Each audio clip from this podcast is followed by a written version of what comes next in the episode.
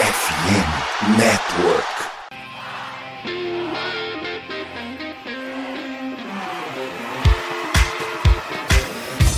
Doutrina!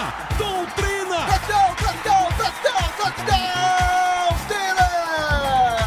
A vitória será dos Steelers! Essa aí já era! O Pittsburgh Steelers continua vivo! O Pittsburgh Steelers vira o jogo! Um dos maiores jogos de todos os tempos do futebol americano! A vitória do Pittsburgh Steelers!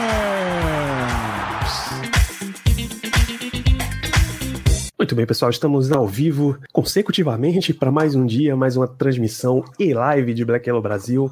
Sou Danilo Batista, seu host nesse programa. A gente vai falar um pouquinho mais do que só de Steelers. É um momento Bruno De Luca, um momento GMT. Porra, temos muitas, muitos assuntos para conversar hoje.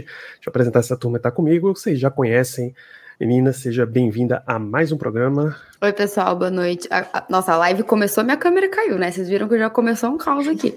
É, isso, boa noite, todo mundo. Obrigada aos convidados que estão aí com a gente hoje. Isso, a gente apresenta eles. Cadeco, bem-vindo ao Black Yellow Brasil. Boa noite. Boa noite, Danilo. Agradecer o convite. Bora falar um pouco sobre Pittsburgh. Bora, muito mais do que Pittsburgh Steelers. Felipe, seja bem-vindo ao Black Yellow Brasil. Muito boa noite. Boa noite, Danilo. Boa noite aos companheiros de mesa. É uma alegria muito grande estar participando aqui do Black Yellow e falar de dois assuntos que eu amo, né? Que é Steelers e viajar. Quem não gosta, né?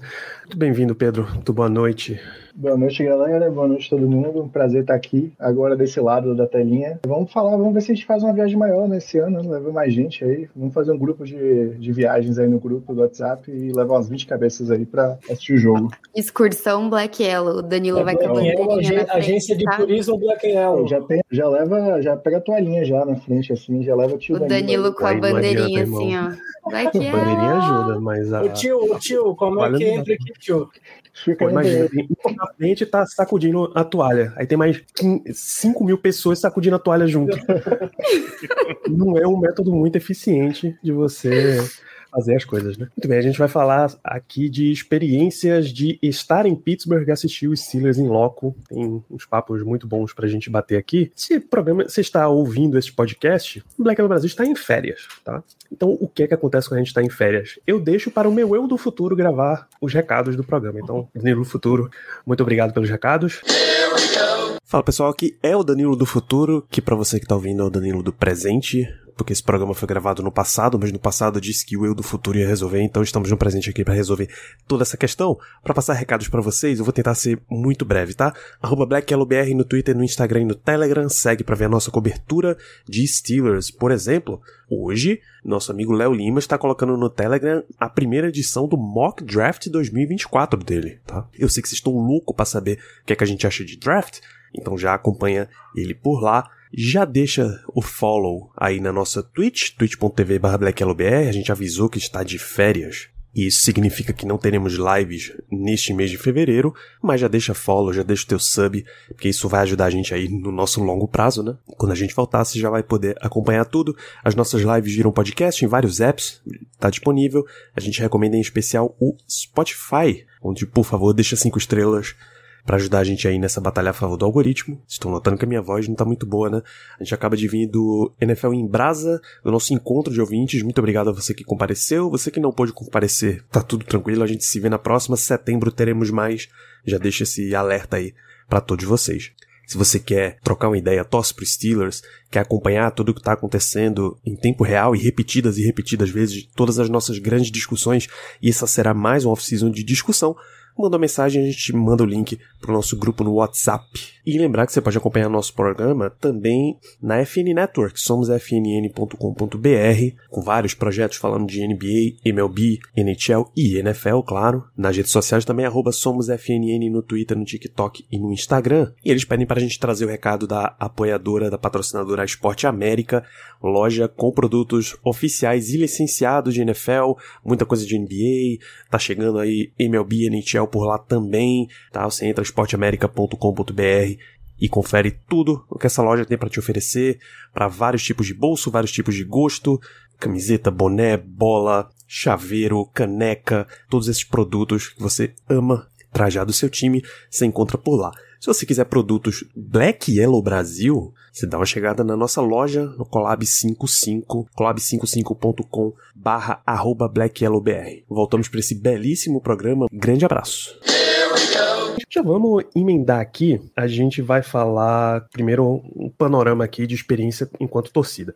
Melina, vocês já conhecem o histórico dela. Tem episódios. O episódio 150, eu acho que já tá contigo, Mel. Acho que foi. Eu ainda, eu ainda nem era do programa em si, mas eu fui convidada. Acho que foi isso. 100 ou 150, alguma coisa assim. Com as histórias de vida de torcida de Mel e mais várias outras torcedoras. Deco, quando foi que você começou com a história de Steelers? Quando foi que você começou com Black Yellow Brasil também? A gente já, já emenda esses dois assuntos. Bom, já, já tinha falado em off aqui. A relação com os Steelers foi, eu digo assim, ó, o Steelers me escolheu, né? Porque tava jogando Maiden com meu amigo e ah, vamos escolher os times. Cara, olhei assim, ah, tá cheio de bichinho, é Philadelphia Eagles, é Detroit Lions. Aí foi passando, foi passando, eu olhei o escudo do Steelers, entrei no jogo, vi o Big Ben, era aquele parrudão, não sei o que, pau, comecei a gostar. Aí, aquele ano era recém, era, acho que era 2010, era recém Super Bowl, aquele do Colts e Saints. E eu falei, ah, cara, gostei 40... do esporte, gostei do esporte, vou,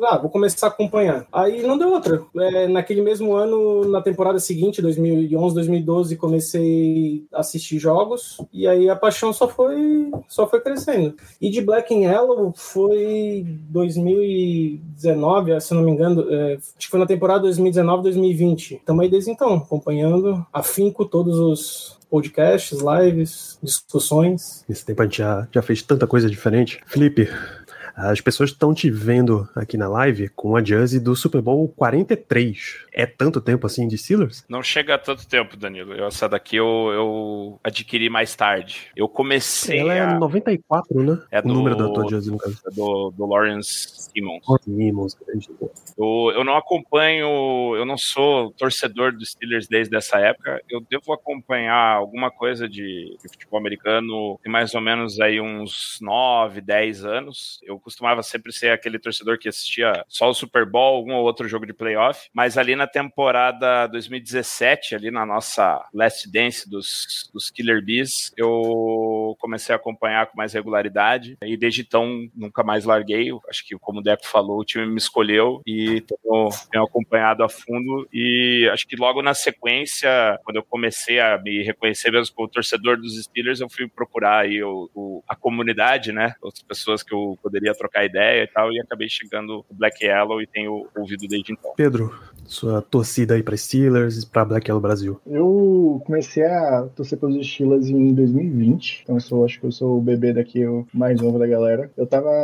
Comecei a acompanhar bastante NFL, acompanhei toda a temporada regular de 2019, queria achar um time. Foi mais ou menos na época que minha cunhada se mudou pra Pitt, eu falei, ah, legal. E aí na temporada de 2020, o Steelers meteu aquele 11 a 0 eu falei, pronto, esse time é uma máquina, ninguém vai parar esse time. A gente vai fazer o que os Patriots não fizeram. Só que aí veio o Commanders, veio a realidade, veio não, não era tudo isso. E aí no último jogo, aquele fatídico Steelers e Browns, eu já tava de madrugada já indignado e não, não tinha ninguém no Twitter para xingar comigo. E encontrei o Black Yellow, aquela fotinha do senhor sentado no, na beira do campo, assim, com a toalhinha. Falei, e aí eu vi, acho que o pessoal tava xingando muito. Falei, caramba, gostei de vocês.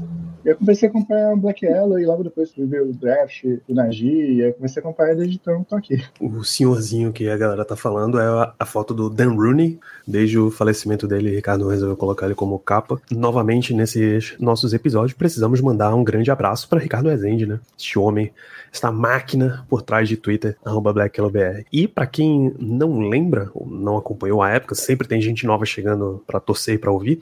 O 11 a 0 que o Pedro se refere não é um jogo com placar 11 a 0 não. São 11 vitórias consecutivas para abrir a temporada. O Steelers ficou 11 semanas seguidas invicto.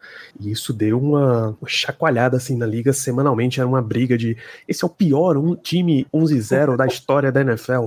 Mas, bicho, o time está ganhando. Por que, que a gente vai achar que esse time é ruim? Então, Spoiler, era ruim. Não tanto mas quanto a galera queria que a gente comprasse, mas. Não. Mas todo ano, quando algum time emenda várias vitórias, eu digo, ah, será que vai chegar os Steelers de 2020? Quando os Eagles estavam 8-0, agora, não, será que vai bater os Steelers? Ninguém Não foi um, uma pegada meio Vikings agora ultimamente? Não teve um ano que o Vikings teve. Não, foram os Cardinals. Pode ser. Cardin o Cardinals invicto, eu não lembro. Foi, Mas foi o- do, O grande caso é o do Eagles recente. da Hail Murray, foi o primeiro ano do Hopkins lá. Acho que foi 21. Então, eles tiveram essa sequência também.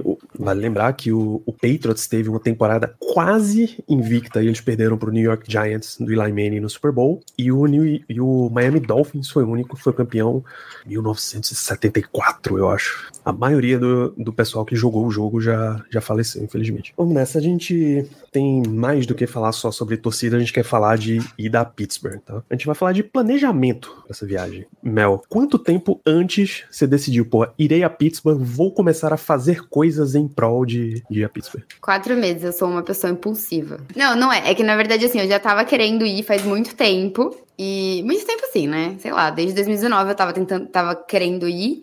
E aí teve pandemia e tal. Aí esse ano eu me estabeleci em São Paulo tal, porque eu me mudei pra cá no final da pandemia. E aí eu falei pro meu namorado, eu falei, tá, esse, esse ano, no caso, ano passado, vamos viajar? Vamos viajar, tá bom. E aí a gente começou a pesquisar lugares, mas tipo assim, eu já tinha decidido pra onde eu ia. Eu só deixei ele pesquisar pra ser legal. Então, assim, desde janeiro a gente já tava pesquisando, mas eu já tinha decidido pra onde eu ia. E aí, em maio, a gente fechou a passagem. De maio pra. E vocês pegaram setembro, né? E fui, eu fui pra primeira semana. Eu peguei a abertura. Pô, de maio pra primeira semana de setembro. Pedro, quanto tempo até, até começar mesmo a resolver? Cara, como eu falei, minha cunhada mora em Pitt, então quase todo ano minha esposa vai, então eu também vou muito. E aí eu fiquei esperando o calendário. Assim que saiu o calendário, tipo, tava loucamente, eu já, mas- já fiz um cronograma, ó, tem essas duas semanas aqui, com dois jogos é, no domingo e na quinta, vamos, vamos aqui, e aí acho que foi em maio, e eu comprei a passagem em junho, e eu só fui em novembro. Então foram quase lá, cinco meses aí de, de organização, mas o calendário foi o que eu mais esperava. Tava esperando saber qual eram os jogos e como é que seria. Na prática, vocês já estavam decididos a ir pra lá, É, só precisava escolher a época, né? É. E aí, Felipe?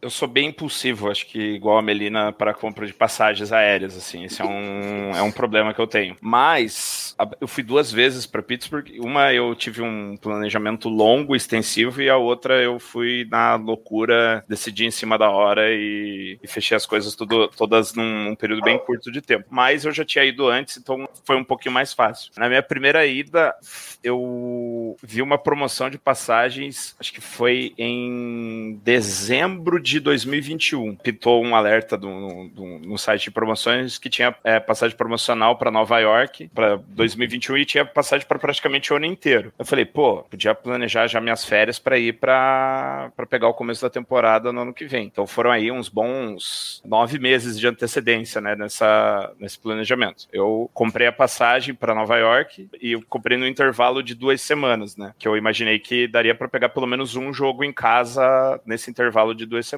E acabou que eu consegui pegar um jogo em casa e ainda consegui pegar um, um Thursday Night em Cleveland, né, que é pertinho para ir de Pittsburgh. E nesse ano passado agora foi mais na, na loucura que pitou de novo uma promoção de passagens, mas aí foi três meses antes dos jogos. Eu falei, ah, tô trabalhando remoto mesmo, vai cair uma semana de feriado, vou ter que ficar dois dias trabalhando é, de lá, vai ser tranquilo. Aí eu comprei também e parcelei muitas vezes e deu tudo certo. Pô, essa é boa, cara. Trabalhar remoto pode dar uma, uma ajuda. A... Tô anotando aqui que a gente vai voltar a esse tópico. E você, Deco? Cara, o meu foi um pouco diferente de vocês. O meu já foi um pouquinho mais trabalhado. Aquele ano, a gente, deci- 2016, a gente decidiu que ia passar o Natal, sei lá, em Nova York. A gente ia passar fora do, do Brasil. Aí meu pai e eu meu, tenho dois irmãos, né? Eu e meus irmãos, meu pai queria reunir a família e passar o Natal fora. E aí, ah, vamos lá, vamos em Nova York, vai a família toda. E aí, como eu tava naquele começo de. Começo não, já tinha uns cinco anos, mas assim, ah, seguindo a- afinco, e eu quase, a gente não- quase não vai para os Estados Unidos, sei lá, quando. Falei, é a oportunidade que eu tenho. Aí juntei, juntou eu e meu irmão, que eu fiz ele também um Steelers, né? E aí a gente fez a cabeça do meu pai. Aí a gente foi até Nova York, alugou um carro, aí acho que ia dar umas oito horas de carro, um- alguma coisa Por aí. assim. E, e fomos acompanhar nada mais, nada menos que Steelers e Ravens jogo de Natal de 2016. Mas foi papo de primeiro comprar passagem para Nova York, aí era tipo, era em março, era, deu uns nove meses assim, até o Natal. E aí mais para frente, quando liberou a escala de jogos, é, para comprar ingresso, aí foi, aí foi, hum, eu não vou saber o mês, mas foi mais para frente. Mas eu, eu, também fiz isso. Eu comprei a passagem para Nova York sem saber o calendário. Um pouco mais insana, né? E é, sem saber o calendário.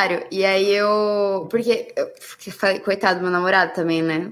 Eu, já escolhi tudo, eu não vou dar uma alegria para ele, vou levar o menino para Nova porque ele adora lá. E aí a gente compra passagem para lá, só que eu ia ficar eu fiquei duas semanas e, tipo, dois finais de semana só. E um ainda não tinha começado.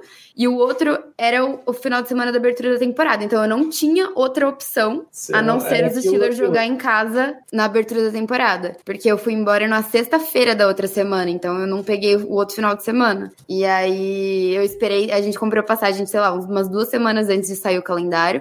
A hora que saiu o calendário, aí a gente comprou, alugou o carro pra ir pra Pittsburgh e uhum. compramos o, o, ingresso. Porque já, já tava tudo preparado. Eu fui um pouco mais, um pouquinho mais maluca. Mas o meu também quase que, diária, foi, quase que diariamente a Melina tava na expectativa, pô, não, não vai dar, to, esse ano Todo vai dar, dia eu mandava mensagem, gente, o que, que vocês acham? Vai, vai, vai ser... Ô, meu, quando, quando na minha primeira ida foi mais ou menos assim também, eu ficava olhando as notícias dos anos anteriores para ter uma ideia, tipo, que dia que eles vão lançar o calendário. Daí eu lembrei que acho que, eu acho que era necessário em abril, né? Lançou mais ou menos em abril. Antes, antes eles lançavam imediatamente antes do draft, é. que era um inferno, porque você tava toda a cobertura pro draft, aí os caras botavam o calendário, você tinha que parar o draft, falar de calendário, calendário. voltar pro draft. Mas agora eles dão umas duas semanas aí para ajudar a imprensa é. também. Sei que eu fiquei olhando assim, tipo, ah, olhando 2021, quando que foi? 2022, é, 2020, ah. ficava olhando, e daí no fim acabou que deu sorte que no intervalo que eu fui, eu consegui pegar o jogo em casa e, eu... e o Thursday Night em Cleveland. E eu ficava assim, gente, faz 10 anos que a gente não abre em casa, não é possível que hoje não vai abrir em casa, não é possível que no ano que eu vou estar tá lá não vai abrir em casa. Loucura, loucura. É. Pô, pra galera que tá planejando o próximo, inclusive, tem dois jogos contra os dois times de Nova York. Os dois vão ser em Pittsburgh. Então, vale a pena. Esse, esse rolezinho aí não. Não, é porque esse rolê você não vai poder fazer. Né? Você não vai poder é. assistir um jogo em Pittsburgh e pegar um jogo dos Steelers fora. Ah, porque tá, Nova tá York, os dois, os dois são fora. Os dois eu, são em casa, aliás. Eu fui pra, eu fui pra Nova York no, no Réveillon de 2021-22. E aí eu comprei pra assistir Jets e Buccaneers. Eu achei que o Tom Brady ia aposentar. Eu falei, ah, a última chance de ver Tom Brady na vida. Aí eu comprei super animado. Era dia 2 do jogo, dia 1, um, descobri que eu tô com Covid. Como eu tava em Nova York, eu não podia voltar pra casa. E como minha, minha cunhada mora em Pitt, lá vou eu pegar um carro de 8 horas de Nova York até Pitt. Aí eu já não assisti aquele jogo que o Antonio Brown jogou, ficou nu no jogo e, e eu não assisti Tom Brady. Aí eu cheguei em Pitt, na, no dia. Eu cheguei em Pitt no domingo, no domingo segunda-feira, qual, era o jogo? Pittsburgh Cleveland. Final, é, Cleveland. É, último jogo de Big Ben em, Pittsburgh. As pedidas de Big Ben, a cidade estava enlouquecida, só se falava disso. E eu com Covid em casa, chegava pra minha cunhada, pra minha esposa, pô, gente, sério, não tem nem se botar roupa de astronauta, não posso ir, não. Eu, não, eu juro que eu não vou tocar em ninguém, eu não vou fazer nada, eu só vou quero ver lá, esse dia do Day e embora. E aí eu não assisti, assisti em casa com minha, com minha cunhada e minha esposa, o jogo que tava acontecendo a 10 quilômetros de mim, as pedidas de Big Ben. Cara, a cidade inteira estava, tipo, você via muito carro com a bandeira de Pittsburgh, assim, a galera tava enlouquecida pra esse último jogo. Caramba, é. perdeu dois eventos históricos, né, cara? A enlouquecida do Antônio Brown e a despedida do Big Ben. Mas é a vida. Mas eu vi Trubisky jogar, então. Que... Isso compensa tudo, né, Pedrão? Não tem jeito. É, já compensa tudo, cara. Antes da gente seguir até para falar dos jogos que vocês viram, Felipe, fala dessa história de como é esse lance. Você tá trabalhando remoto, mas você tá na cidade que você quer sair para conhecer, passar o dia fora e tal. Como é que, como é que você organizou essa história? Então, foi, foi legal porque o fuso horário dá uma favorecida, na verdade, né? Eu tinha que acordar bem cedo na verdade, a diferença, acho que tava, quando eu fui agora, tava uma, uma ou duas horas. Então, eu tinha que acordar um pouco mais cedo do que o normal. É e... remoto pro Brasil. Isso, isso, pro Brasil. Ah. É, eu trabalho numa empresa de, é, de, São Paulo. E então eu acabava, eu conseguia terminar o meu dia, entre aspas, mais cedo. A hora que terminava as, as minhas coisas, eu ainda estava relativamente cedo lá. E como foi uma semana que teve feriado na quinta-feira, normalmente a minha empresa eles emendam, acabou sendo uma mini férias. Foi só. Teve, teve o feriado, teve a emenda e eu ainda peguei uma folga de aniversário que eu tenho o direito a pegar no mês do aniversário. Eu, eu peguei. Então eu fiz uma, uma pedalada fiscal ali para poder ter uma mini férias e aproveitar melhor a cidade. Tá vendo, crianças? Calculem certo. muito bem as suas folgas, tá? É igual falta em faculdade. Você fica faltando desde o começo, no final precisa estar tá lá. Quando precisa. É tipo isso. Não. É a versão Quando adulta da. A versão adulta das faltas na faculdade é o teu, teu planejamento de férias e day off, essas coisas. E daí deu para aproveitar bem até. Os dias que eu trabalhei, um deles eu fui à noite no jogo dos Penguins, então já consegui fazer alguma coisa. E o outro, e o outro dia era Halloween, aí eu dei uma rolê lá pela, pela strip. Não tinha muita coisa rolando, eu achei até que ia estar tá mais bombando por ser Halloween, mas tinha só alguns bares funcionando, uma galera fantasiada e tal, mas nada muito, muito diferente, muito significativo. Assim. É, Halloween pra, pra americano é mais a época da galera ir pra casa, né? Encontrar a família e nem toda cidade é, é assim, e a galera fica mais em casa mesmo. Os, a rodada de Halloween da, da NFL, do college football e tal, são planejados Thanksgiving, não do, do Halloween. A galera tá aumentando um pouquinho o Halloween já é mais pra galera curtir com família mesmo. Não falei do meu, né? Eu fui em 2019 eu fui em julho de 2019, então não vi jogo nenhum, mas eu fui a Pittsburgh. Eu fui demitido em junho, onde eu tava trabalhando. Eu já tava uma, uma semana ou duas ajudando meu irmão a organizar um, uma viagem que ele ia fazer dos Estados Unidos. E aí eu fui demitido. Disse, porra, eu tô livre, literalmente livre, e com essa rescisão queimando aqui no meu bolso. Por que não, né? Vamos aproveitar essa oportunidade. Ele já ia passar em Pittsburgh, no roteiro dele, eu não precisei de nenhum poder de convencimento, porque uma amiga dele mora em Pittsburgh, trabalha para a Universidade de Pittsburgh, fazendo pesquisa por lá. Inclusive, se isso chegar até você, Priscila, um grande abraço. E aí a gente colocou o roteiro tal, vamos passar em Pittsburgh? Vamos, a gente vai ficar quanto tempo em Pittsburgh? Cara, dois dias no máximo. Tá, suficiente. Abri tours do Heinz Field, porra, é 11 dólares para fazer o tour? Perfeito, já tô botando. Mais alguém quer? Mais alguém quer? Mais alguém quer? Ninguém quer? Bom, botei. Eu já resumo a minha história inteira. A gente chegou, a gente passou por, passou por Orlando, passou por Washington, e de Washington a gente foi para Nova York, dois dias em Nova York, e aí Pittsburgh. A gente chegou na, numa madrugada em Pittsburgh, fomos para casa para casa dessa amiga, a gente dormiu. No dia seguinte eu fiz o tour do Heinz Field, entrei no carro dela, a gente fez um, um, passeio rápido na universidade, na área que ela trabalha e tal. Voltamos para casa dela, da casa dela a gente foi para Buffalo, no Niagara, voltamos, aeroporto, tchau. Não vi mais nada de Pittsburgh. Mais nada. Então, é, é basicamente só isso que eu tenho do meu, do meu rolê inteiro. Mas vamos de jogos. Melina, como a gente já acompanha todos os relatos, inclusive ao vivo, ela esteve em Pittsburgh Steelers, San Francisco 49ers, uma derrota. Mas eu não só queria dar uma, um giro com vocês de jogo, mas de ambiente, assim, de coisas que vocês viram nos jogos que chamou a atenção, Mel. Então, eu achei. Eu queria ficar mais, assim, a gente tinha jogo na segunda-feira. E eu queria ficar. Na segunda-feira, eu ia embora na sexta-feira. E assim, eu falava pro meu namorado, falei, vamos ficar. Eu, a gente paga a volta, tipo, a gente troca o voo da volta. Sexta-feira a gente sai do hotel em Nova York e volta pra cá. Eu queria muito ir de novo. Assim, o ambiente é muito incrível. Eu, eu não sei vocês, mas eu nunca tinha ido em um jogo de NFL. Eu já tinha ido para os Estados Unidos várias vezes, mas nunca tinha casado com, com, com temporada de NFL. Então eu nunca tinha assistido em nenhum lugar. E eu tava assim, amando, e ainda era o meu time. E a cidade tava muito gostoso o clima, porque acho que por fazer 10 anos que não abria temporada em casa, tinha gente de todo lugar. A strip tava fervendo. Alguém, não lembro quem falou que a strip não tava. Não tinha muita coisa no Halloween, mas tava fervendo. Eu fui pra lá todos os dias. Tipo, eu saía, eu era do estádio pra strip, da strip pro hotel do hotel pra strip. Tava muito legal. E como era começo de temporada, a gente ainda tinha uma esperança muito grande no Kenny Pickett. Então a gente via muita roupa, muita jersey do Kenny Pickett. Tipo, até no estádio, no dia do jogo que eu fui, muita gente de Kenny Pickett. E a gente, a gente usa no nosso grupo interno do QG uma foto que eu tirei, uma camiseta rosa da Barbie, com uma foto dele, escrito His Kenuff. Então tava esse clima muito gostoso. A galera fazendo churrasco na porta do, do estádio, porque eu ainda fui, ainda era final do verão, né? Então ainda tava um clima gostoso. Sério, muito legal. Eu cheguei lá, eu lembro que eu viajei de camiseta do Brasil. E a hora que eu cheguei na cidade, tipo, eu falei, gente, eu não posso ficar de camiseta do Brasil aqui, eu tenho que ficar de Steelers nesse lugar. Tava todo mundo de Steelers, é um, um clima muito gostoso. Ô, o jogo era que horas? Era. era, foi às horário, né? duas, né? foi o primeiro horário. É, eu não sei, o Felipe, quando tu foi, que tu falou que a strip tava mais. Era Halloween. Era o jogo da noite? O dia que eu fui pro strip não foi dia de jogo. É que também, enfim, era um dia de semana, tava frio, não. tava. É que, eu, é que eu imaginei que por ser o dia do Halloween ia ter mais eventos uhum, e uhum. coisas nos bares e pelo menos eu não encontrei muita coisa, assim, sabe? Tinha uns bares abertos, mas nada demais. Tem, por exemplo, o Ricardo teve, teve em Pittsburgh, acho que a última vez dele foi 2019. É, ele viu Steelers e Rams um jogo que calhou. Eu acho que não era, mas mudaram o jogo para ser Sunday Night Football. E ele pegou esse jogo, é o início da lenda do, do Caro, né? Foi, foi nesse ano que o Steelers trocou pelo Minka Fitzpatrick, algumas semanas antes. E aí ele tava. A empolgação, o Minka tem uma interceptação nesse jogo, acho que ele fecha o jogo, inclusive. E que ele convence o, o maluco, o senhor na frente dele, maluco a gritar caro, caro. Eu não sei nem o que eu tô gritando, mas bicho, é isso. Caro, caro, Minka number one, uh! E é uma das grandes histórias assim, de, de Black no Brasil. Ele viu o caminhão do, do Sunday Night Football e tal. Eu tô botando na tela uma foto da, de um pedacinho assim da Strip District, pra galera ter uma noção de como é a área de lojas, né?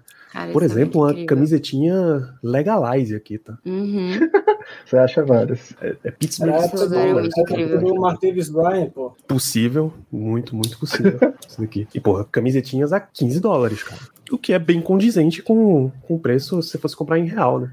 Você nota que não é tão, tão recente, porque tem camisa do Devin Bush, tá ligado? Umas camisas de pontes aqui, jerseys, Crosby do Gensel, tem uma infinidade de produtos. Assim. E muito provavelmente é por aqui, quando tem aquelas. Ah, o cara saiu brigado dos Steelers, do Penguins, do Pirates e tal. Vamos queimar o estoque das jerseys do maluco, vende aí por um dólar. É, certamente por aí tem algumas promoções desse tipo. Pedro, fala dos jogos que é. você viu por lá. Eu assisti o Antes Jaguars, que era, foi Sunday Night. Jogo normal de, de, domingo. Foi muito bom. Não tava tão calor, eu não tava tão frio.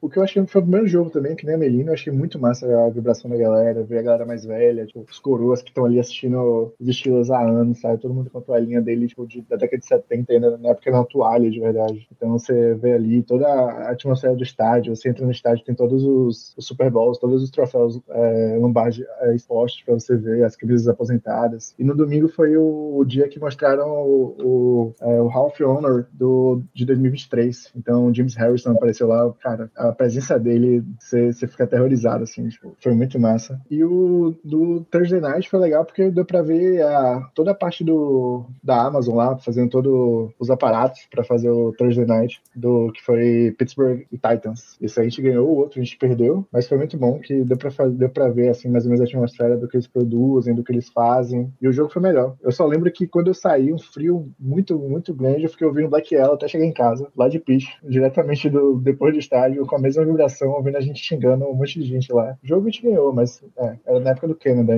então você sabem por quê. E além disso, eu assisti os Penguins, que acho que é uma experiência muito massa. Quem tiver a oportunidade, é muito legal o estádio. É muito, tipo, diferente do, do da NFL, do Heinz Field, do Aircraft Stadium. Então, tipo, foi uma experiência legal. O jogo não foi tão bom, mas a experiência foi muito boa. Botando também uma, uma imagem do, do corredor. Não sei se ele continua assim, Continua, necessariamente.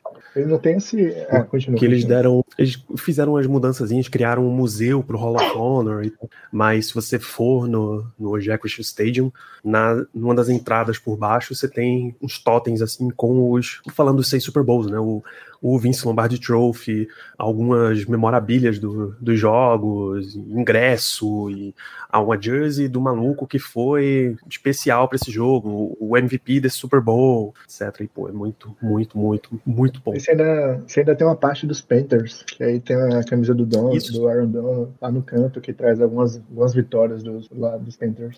Dá até para ver aqui, tem um, uma bola, uma, umas toalhas, a foto da, do elenco, tal, tem, tem uma parada boa. É, tem as e como o Pedro disse, tem as lendas de Pete, né?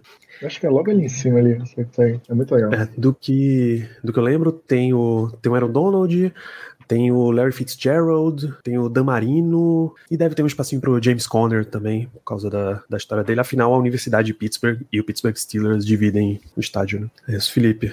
Você mencionou que você foi num jogo mais uma época de fim de ano Como foi teu, teu rolê por lá? Eu fui, na verdade, eu, te, eu, eu tive. A, o primeiro jogo que eu fui foi na semana 2 da temporada passada, né? Da temporada 2022, que foi contra os Patriots. O, foi o primeiro jogo do ano em casa. E esse jogo, que foi assim, é, aquilo, isso que a Mel falou de ter a sensação de ir pela primeira vez, foi muito legal. Acho que a, a coisa que me chamou a atenção de cara foi o clima ao redor do estádio e a diferença que tem em relação a, a, eventos esportivos no Brasil, assim. Eu vou muito em estádio de futebol aqui no Brasil e lá você via as torcidas dos dois times andando juntas, fazendo o tailgate juntas, andando ali na paz, o pessoal indo, né, casais, Churrasco, amigos. bebendo. É, como na minha opinião deveria ser sempre, né? E o pessoal vendo, vendo os jogos juntos, assim, sem nenhum tipo de, de problema, estresse alguma coisa nesse sentido. E me, me, me chamou muita atenção essa vibe fora do estádio e o fato dos caras chegarem muitas horas antes e ficarem ali vivendo, né, todo aquele dia é, ao redor do estádio e depois também, né, do, do jogo estando lá. Isso, isso foi muito legal. Quando eu fui daí a segunda vez, que foi agora nesse ano, daí já foi mais pro meio da temporada, né, que foi no, nos jogos ali perto do, do Halloween, final de, de outubro, começo de novembro. Aí também já, já tinha uma outra vibe e pessoas fantasiadas, galera com com temática de Halloween, mas sempre com esse astral muito massa de estar ali, todo mundo, a cidade meio que reunida para ver o, o time jogar. Eu, eu achei isso uma, uma vibe muito legal. E uma coisa que eu acho, acho que vocês talvez tenham vivido também, quando a gente, quando eu interagi com pessoas de lá e falando que a gente era, que eu era do Brasil, pô, os caras ficavam malucos, assim, tipo, cara, do Brasil, como assim, né? Tipo, você, e você torce pros Steelers? Não, torce pros Steelers, caramba, e tipo, o pessoal admirado de ver ali a gente gritando gritando, cantando e tal. É, não tem jeito, né? Não tem jeito. Uma coisa legal também que rolou no, no jogo que eu fui, eu, esse ano passado, agora, eu fui nos mesmos jogos que o Pedro, fui Jaguars e Titans. No jogo contra o Titans, cheguei, entrei no estádio e, e eu tava ao lado de uma senhora com a filha, assim, né? Uma senhorinha já e a filha. E daí a gente começou a conversar e as duas ficaram, tipo, mega admiradas que eu era do Brasil e tal. E, me deram o cobertor, tava frio pra caramba naquele dia,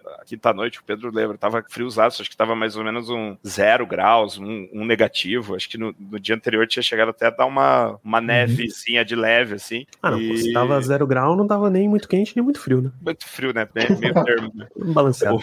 O, o, elas, tipo, não, pega aqui o cobertor, pega aqui o, o negocinho pra esquentar a mão, sabe? Pô, muito senso de comunidade ali em volta do time. Eu achei muito massa isso. É, Deco, você mencionou que você tava no, no lendário jogo da Immaculate Extension. Teve alguma parada que te chamou a atenção fora essa jogada, porque é vai ser impossível apagar da mente. Não, não, então, é, como eu, eu falei, a gente chegou em Nova York, tipo, dia 24 à noite, o jogo era dia 25, né? E aí a gente já pegou o carro no aeroporto e já começou, tipo, fazer um trechinho para poder chegar no outro dia a tempo para ver o jogo. Cara, é muito legal tu ver esse trajeto, e isso que a gente tá falando de 8 horas, nem sei quantos quilômetros dá, mas, tipo assim, ó, 8 horas de Nova York, 8 horas de Nova York até Pittsburgh, cara, tu vê motorhome com bandeira do Steelers cruzando as estradas, tu vê cada carro que tu passa, o carro que passa, te passa com bandeira no capô, aqueles pontos assim do lado da estrada que tu para para comer, para abastecer, gente já tipo se reunindo para poder fazer tipo um comboiozinho para ir pro jogo. Isso me chama muita atenção porque pô, a gente tá falando de, que a gente falou 600 quilômetros, a gente não tá falando são 508. Então, 508 quilômetros é, é uma perna. E aí eu lembro que a gente chegou, era o jogo da. Era o segundo horário, se eu não me engano, acho que o jogo era às 5, 6. Não, não, não, Isso. E a gente. Eu sei, que, chegou... eu sei que o jogo terminou à noite. É Isso. É o... Aí a gente chegou com um horário, um certo horário de adiantado, assim, ah, umas duas, três horas pro jogo. E aí eu lembro, cara, já tava, tipo assim, lotado os arredores, assim, a polícia falando que não dava para entrar nas ruas perto porque não tinha mais onde estacionar. Eu sei que a gente foi parar umas, sei lá, umas 10 quadras do estádio, paramos embaixo de um viaduto, bem cena, tipo, como é que eu posso falar? Um GTA da vida, assim, embaixo, aqueles alambrado, é, mendigo fazendo fogo naqueles latão de.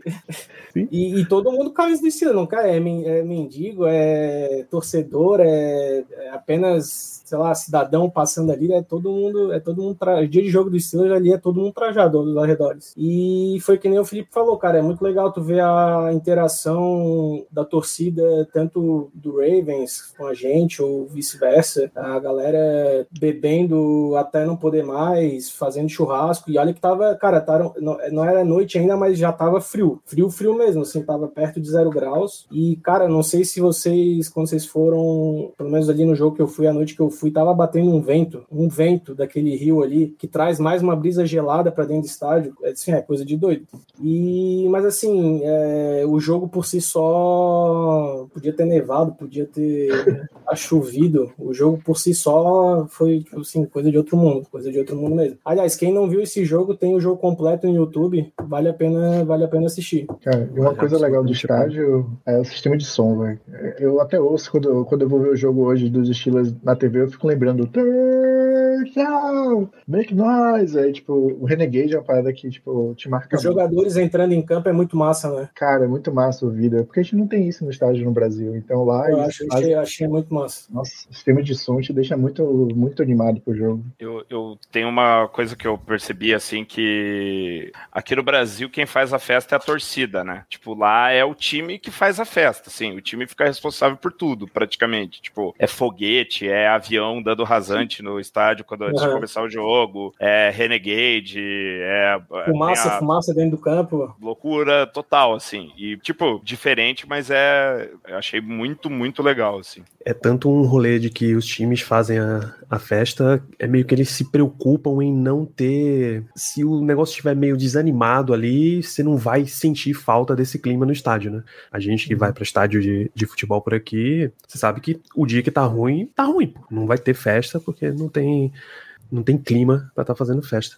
É tanto assim que teve uma, um ano desses que o Falcons foi penalizado já nesse estádio novo deles, porque eles estavam colocando barulho artificial de torcida. A torcida não estava fazendo o barulho que eles queriam, o DJ foi lá e meteu, meteu na caixa de som uma torcida gritando, e aí pegaram e eles perderam escolha de draft, cara, porque Caraca. botaram barulho artificial de torcida. Não foi só multinha, não. É, nesse, nesse clima de estádio assim, o Stileira manda uma pergunta é que no ele foi um MetLife Stadium e tinha uma estrutura externa assim de, de atividade, de ativação. Tinha esse tipo de estrutura ou era mais só o estacionamento para a galera fazer o, o tailgate, o churrasquinho, o aquecimento lá? Eu, eu não vi atividades tão assim, tão diversas assim. Eu vi algumas ativações. Acho que no, no primeiro jogo que eu fui contra os Patriots tinha alguma ação com o, o Brett Kiesel lá no, no dia. Era alguma ativação assim rolando que a galera tava tirando, fazendo fila para, não lembro se tinha alguma coisa, alguma atividade para fazer ou se era só para tirar foto com ele e tal, mas não vi, pelo menos eu não vi lance de field goal e outras atividades assim, não. Acho que é um pouco mais tímido do que no, no MetLife. Não sei ah, se o que eu vi de, de fora, assim, do Steelers era, tipo, barraquinhas vendendo produtos, não só camisetas, tipo, copo, chaveiro, a, a própria Terrible Tower, tipo, mas eu não lembro de ação realmente, até queria que tivesse, eu teria ido, mas não, não lembro de ter ação assim de. Eu lembro de ter um tailgate que tinha perto do estádio, eu não lembro qual era a empresa que estava fazendo, que eles falavam que lá tinha tipo arremesso, alguma coisa assim, mas você tinha que pagar para entrar, não era algo de fato no Action Stadium, era meio do lado assim. Aliás, para dizer que não tinha ação, tinha um campeonato de comida de cachorro quente, mas não era do Steelers, era de um restaurante próximo das localidades ali do, do antigo Heinz Field. Né? Então, do eterno Heinz Field, por favor. Né? Eterno. É, e a outra pergunta também do estileiro é sobre a loja. Vale a pena. Na minha experiência, é salgado. Tá? Muito. Era a jersey branca ou a preta de jogo comum, 100 dólares. É salgado. Na minha... A conversão de ninguém aqui estava abaixo de 4, 4 para 1. Então já foi pesado. Hum. E se você quisesse uma especial, uma é, retrô, aquela com o número blocado, ou uma Color Rush, acho que não tinha Bumblebee vendendo, era 150. Difícil. Não, mas assim, vale a pena visitar. Ah, com certeza. É, se você fizer o tudo estágio, ou, ou você fizer o Hall of Honor, você ganha 20% de desconto. E também acho que no dia do jogo tem 20% de desconto. Aí tem umas camisas que não são, tipo, jersey, mas que valem a pena, assim, como, como memória. Aí eu lembro que eu trouxe uma do, do jogo, que eles fazem, todo jogo tem uma camisa especial. Aí eu trouxe uma do jogo, sabe? Que é tipo meio que traz aqui a data e tal. Aí, tipo, foi, acho que foi 25 dólares. Assim, não é nada de graça, mas talvez fique não, tá, tá, ótimo, pô. Eu fui lembrando é de você. É o que a galera na Inglaterra faz com os o cachecol, né? É. Sempre tem a, a, porta tá vendendo lá cachecol, o time tal, contra time tal, dia tal. Eles têm essa, essa política maneira aí. Eu achei a loja bem legal para comprar outros tipos de souvenir também. É. Eu trouxe um monte de imã, imã de geladeira. Eu trouxe uma flâmula que tá aqui atrás guys. Dá pra ver. Que ela é uma flâmula que tem o mestre Yoda. Pô, agora eu não sei se vai dar pra ver. Tem que, tem que subir é, aí. Tá. Depois eu, depois eu Ele só pega no, uma foto. no outro, no outro é, né? por favor. É, mas é, ela tá aqui. E ela tem o ela tem o mestre Yoda falando Win the Steelers will e com o símbolo dos Steelers. Eu sou muito fã de Star Wars, aí eu falei, pô, os caras sabem tirar meu dinheiro, não tem jeito. Mas daí, assim, acho que esses outras bugiganguias vale muito a pena e tem muita, muita coisa legal. Mas as camisas realmente, tipo, a não ser que você, sei lá, tenha guardado uma grana ali pensando, pô, vou guardar, reservar esse budget aqui para comprar uma camisa oficial tal. Acho que tem outras opções. Até a gente tinha falado, tava falando em off, né, que a gente comprou camisa em brechó, em outras lojas, eh, ou camisa tipo de jogador que já saiu tal. Pode ser uma, uma alternativa para não gastar tanto, né? É uma, uma opção que tem também. Pedro falou um 20% de desconto se você fizer o tour no Game Day, mas o tour do Game Day é mais caro do que o tour em outros dias. Eu lembro de ter é, feito a cotação. Mas se você, se você for antes, pode, funciona meio. Tipo, você vai no, no, no tour, que é no estágio, e depois pode ir na loja. Você consegue usar, pelo menos, porque no Game Day, de fato, é funciona. O tour de Game Day é, é bem mais caro, assim. Mas você tem. Se faz mais coisas que, que você não faz em tour de dias normais, né? Você pode estar à beira do. Dependendo do horário, você está à beira do campo quando os caras estão aquecendo. Isso é um, um diferencial enorme é uma parada maluca, né? Tipo, futebol, você não é acostumado com os caras aquecerem mais dentro do campo. Ele já tem um espaço separado lá só para isso. A não ser em estádio menor, por exemplo, a Ilha do Retiro agora tá em reforma, mas ela tava. Você precisava aquecer dentro do campo, porque o, o espaço interno não estava rolando. Mas estádio padrão Copa do Mundo, você tem um espaço reservado para isso. Futebol americano é gente demais, pô. Como é que você faz um, está, um espaço desse tamanho pra galera aquecer? A pré-temporada dos caras no ano, no ano pesado de Covid, 2020, foi um inferno, pô. Porque cada pedacinho do estádio você tinha que botar um grupo diferente, não podia ter mais do que tantas pessoas. E aí os caras não podiam viajar também para fazer o, rolê. O Silas não fez em Latrobe, teve que fazer no Heinz Field. Então os caras treinando no estacionamento, no, no Hall of Fame, na frente da loja, esse monte de coisa aí acabou rolando. Mas, inclusive, já fica a dica aqui: tour do, tour do estádio, façam, tá? Só Separa no... um dia extra e faça o tour do estádio. Não vá só pro jogo, faça o tour. Só uma dica que eu dou do tour é: se você puder, não vá um dia antes do jogo, porque se você for um dia antes do jogo, eles fecham várias áreas. Então, eu lembro que quando eu, eu comprei no antes dia antes do jogo, eu vi a Mel, eu falei: ah, nossa, vou ver o Locker Room, não sei o quê, só que no dia, um dia antes não pode, porque eles estão arrumando a casa lá, então eles não podiam é. não podia entrar no locker room, não podia passear pelo gramado em si, porque tava indo mais porque Thursday Night o pessoal da Amazon tava montando um cabo, montando um monte de coisa lá. Então, tudo foi super curtinho. Assim. É, e tem que ficar esperto também se estiver tendo jogo de Pittsburgh College, dos Panthers, porque às vezes é diferente o tour, porque o estádio tá arrumado para os Panthers, não para os uhum. Steelers. Então, algumas coisas são diferentes. Então, se você for, é melhor fazer o tour depois. Se você não puder pagar 250 dólares para fazer o tour no dia do jogo e ficar na sideline enquanto eles aquecem, é melhor você pagar 25 dólares no outro dia. Boa, muito boa. A temporada dos Panthers começa uma semana antes da temporada da NFL e é são 13 semanas. Então, quando a gente tá na semana 12, já tá encerrando e eles já estão organizando para bowl season. lá. E eu acho que não tem um bowl, um jogo de bowl no, no Acrisure Stadium. Talvez tenha, talvez não, né? Tem final da ACC, tem um rodízio lá de estádios, às vezes cai, cai pro Acrisure. Uma, mas só para talvez fechar esse tópico também do estádio, Danilo, uma outra dica que também faz parte dos tours, dos passeios, é o visitar o Hall of Honor Museum, que é, é incrível, é tipo, assim, história do time desde a fundação, como que foi, tem documentos históricos, primeira ata de sei lá o que, da, da criação do time e tal, toda, é toda a história. Um pouco da depressivo. Sair de lá o time desse jeito agora. É Sim. até um pouco depressivo. É, você, no finalzinho, né, tem um painel com a escalação dos, dos starters. Aí eu até tirei uma foto, do, quando eu fiz o tour, eu tirei uma foto, postei nos stories, botei aquele sticker do Festival do Bagre em cima, né? Porque depois de você você vê lá, pô, Polamalo, manequim do Polamalo em tamanho real, manequim de sei lá quem, camisas aposentadas, toda a história da, da Steel Curtain. Aí no final você vê lá alguns algumas feras, né, do nosso elenco.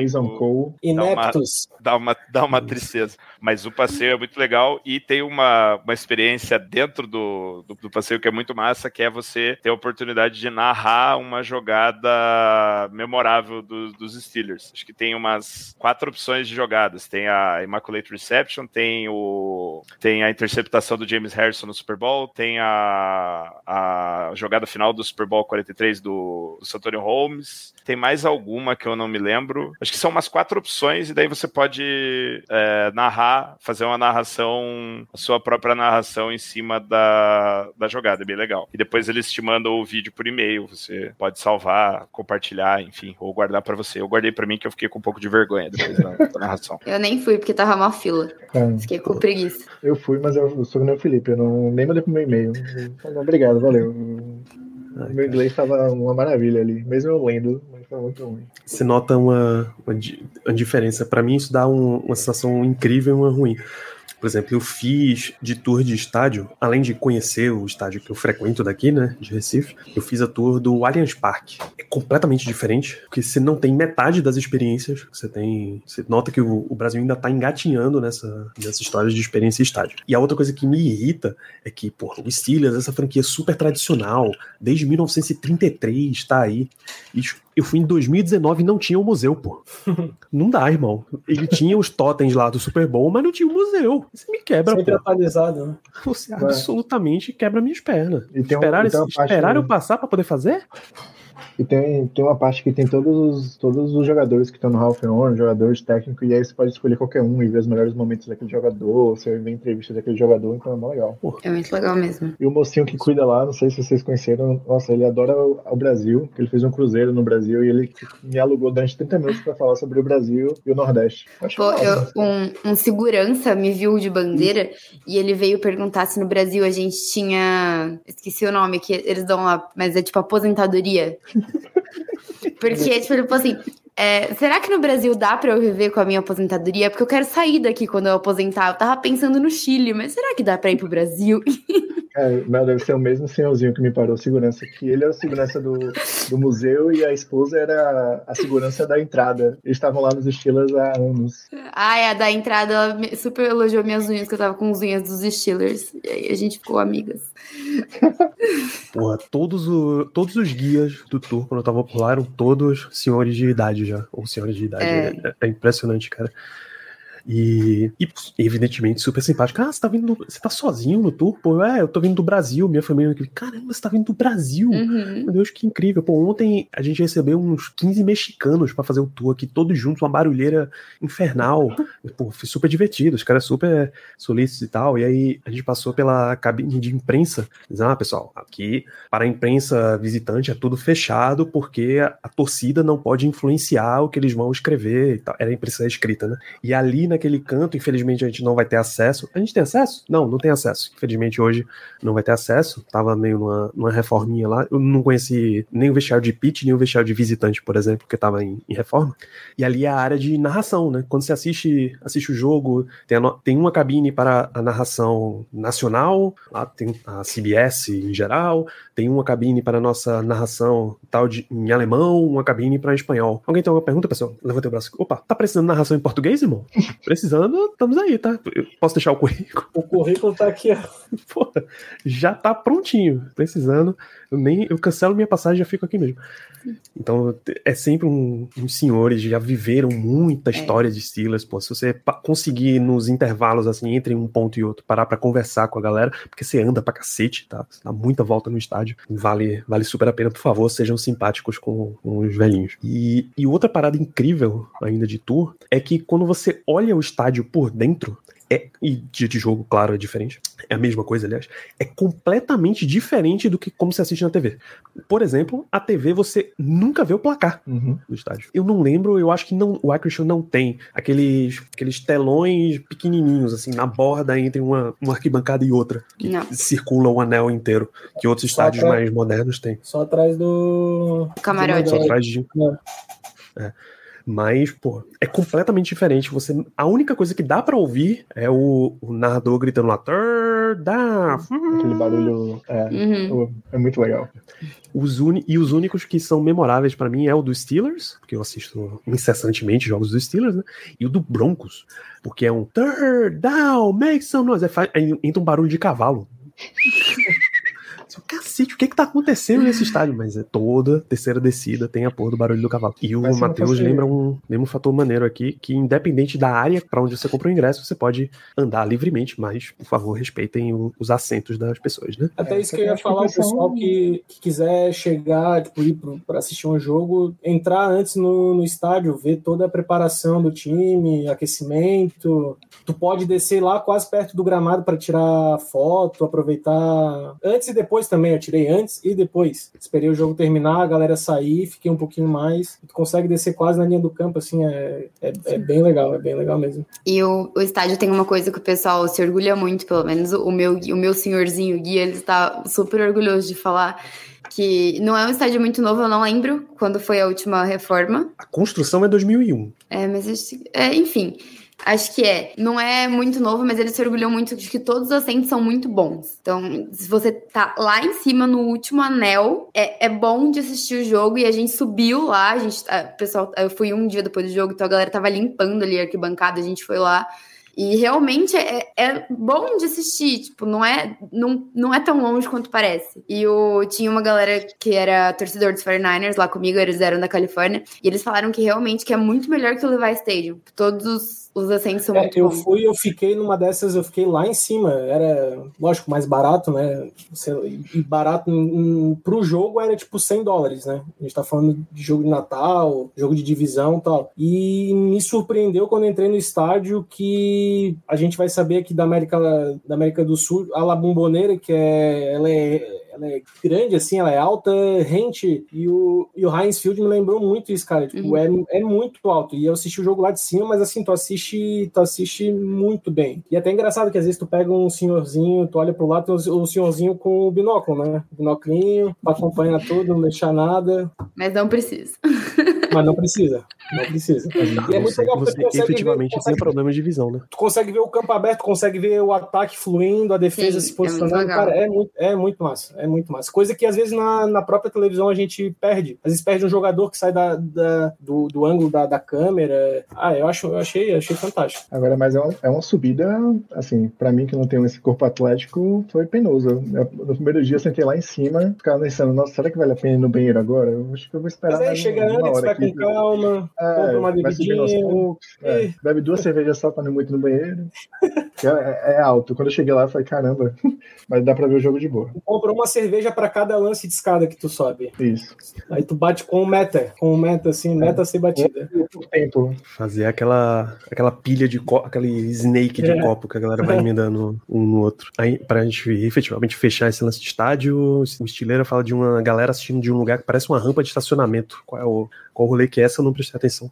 Eu acho que É, tem- Ali entre o camarote e a arquibancada mais alta. Tem uma Tem uma rotatória. ban- tem uma Eu não sei Frank Harris. Chega lá. Não sei como chegar lá. Não sei se você tem que pagar pra assistir Não, não, lá. Isso aqui. Aqui. Eu entrei por ali e saí pelo pela saída principal embaixo do. Não vou saber Aham. também falar a saída, mas eu lembro que a gente subiu, subiu pela, pela rotatória e vai pra rampa. Porque tu já sai lá É. em cima, tu não precisa fazer. Eu entrei e saí. Eu entrei é, e saí é. pela, pela, pela entrada principal. Então eu não sei como Isso. chega nela. Mas daqui, né? no, no jogo que eu fui, inclusive, tava o Steelers México lá. Tinha um bandeirão e tudo. O, a gente desceu É, por essa rodando, tu já rampa. sai lá em cima. A Foi. gente A gente desceu, desceu, por essa Felipão. rampa, né, Pedro? Eu lembro que a gente desceu, É. daí paramos, pra tirar foto ali e tal. Eu acho que essa é uma galera que talvez não tenha pego um assento tão perto e prefere, prefere ficar vendo em pé ali na rampa pra ter uma visão um pouco, um pouco melhor e tal. Mas acho que Ou- a pessoa tem que comprar um assento normal como qualquer outro, sim.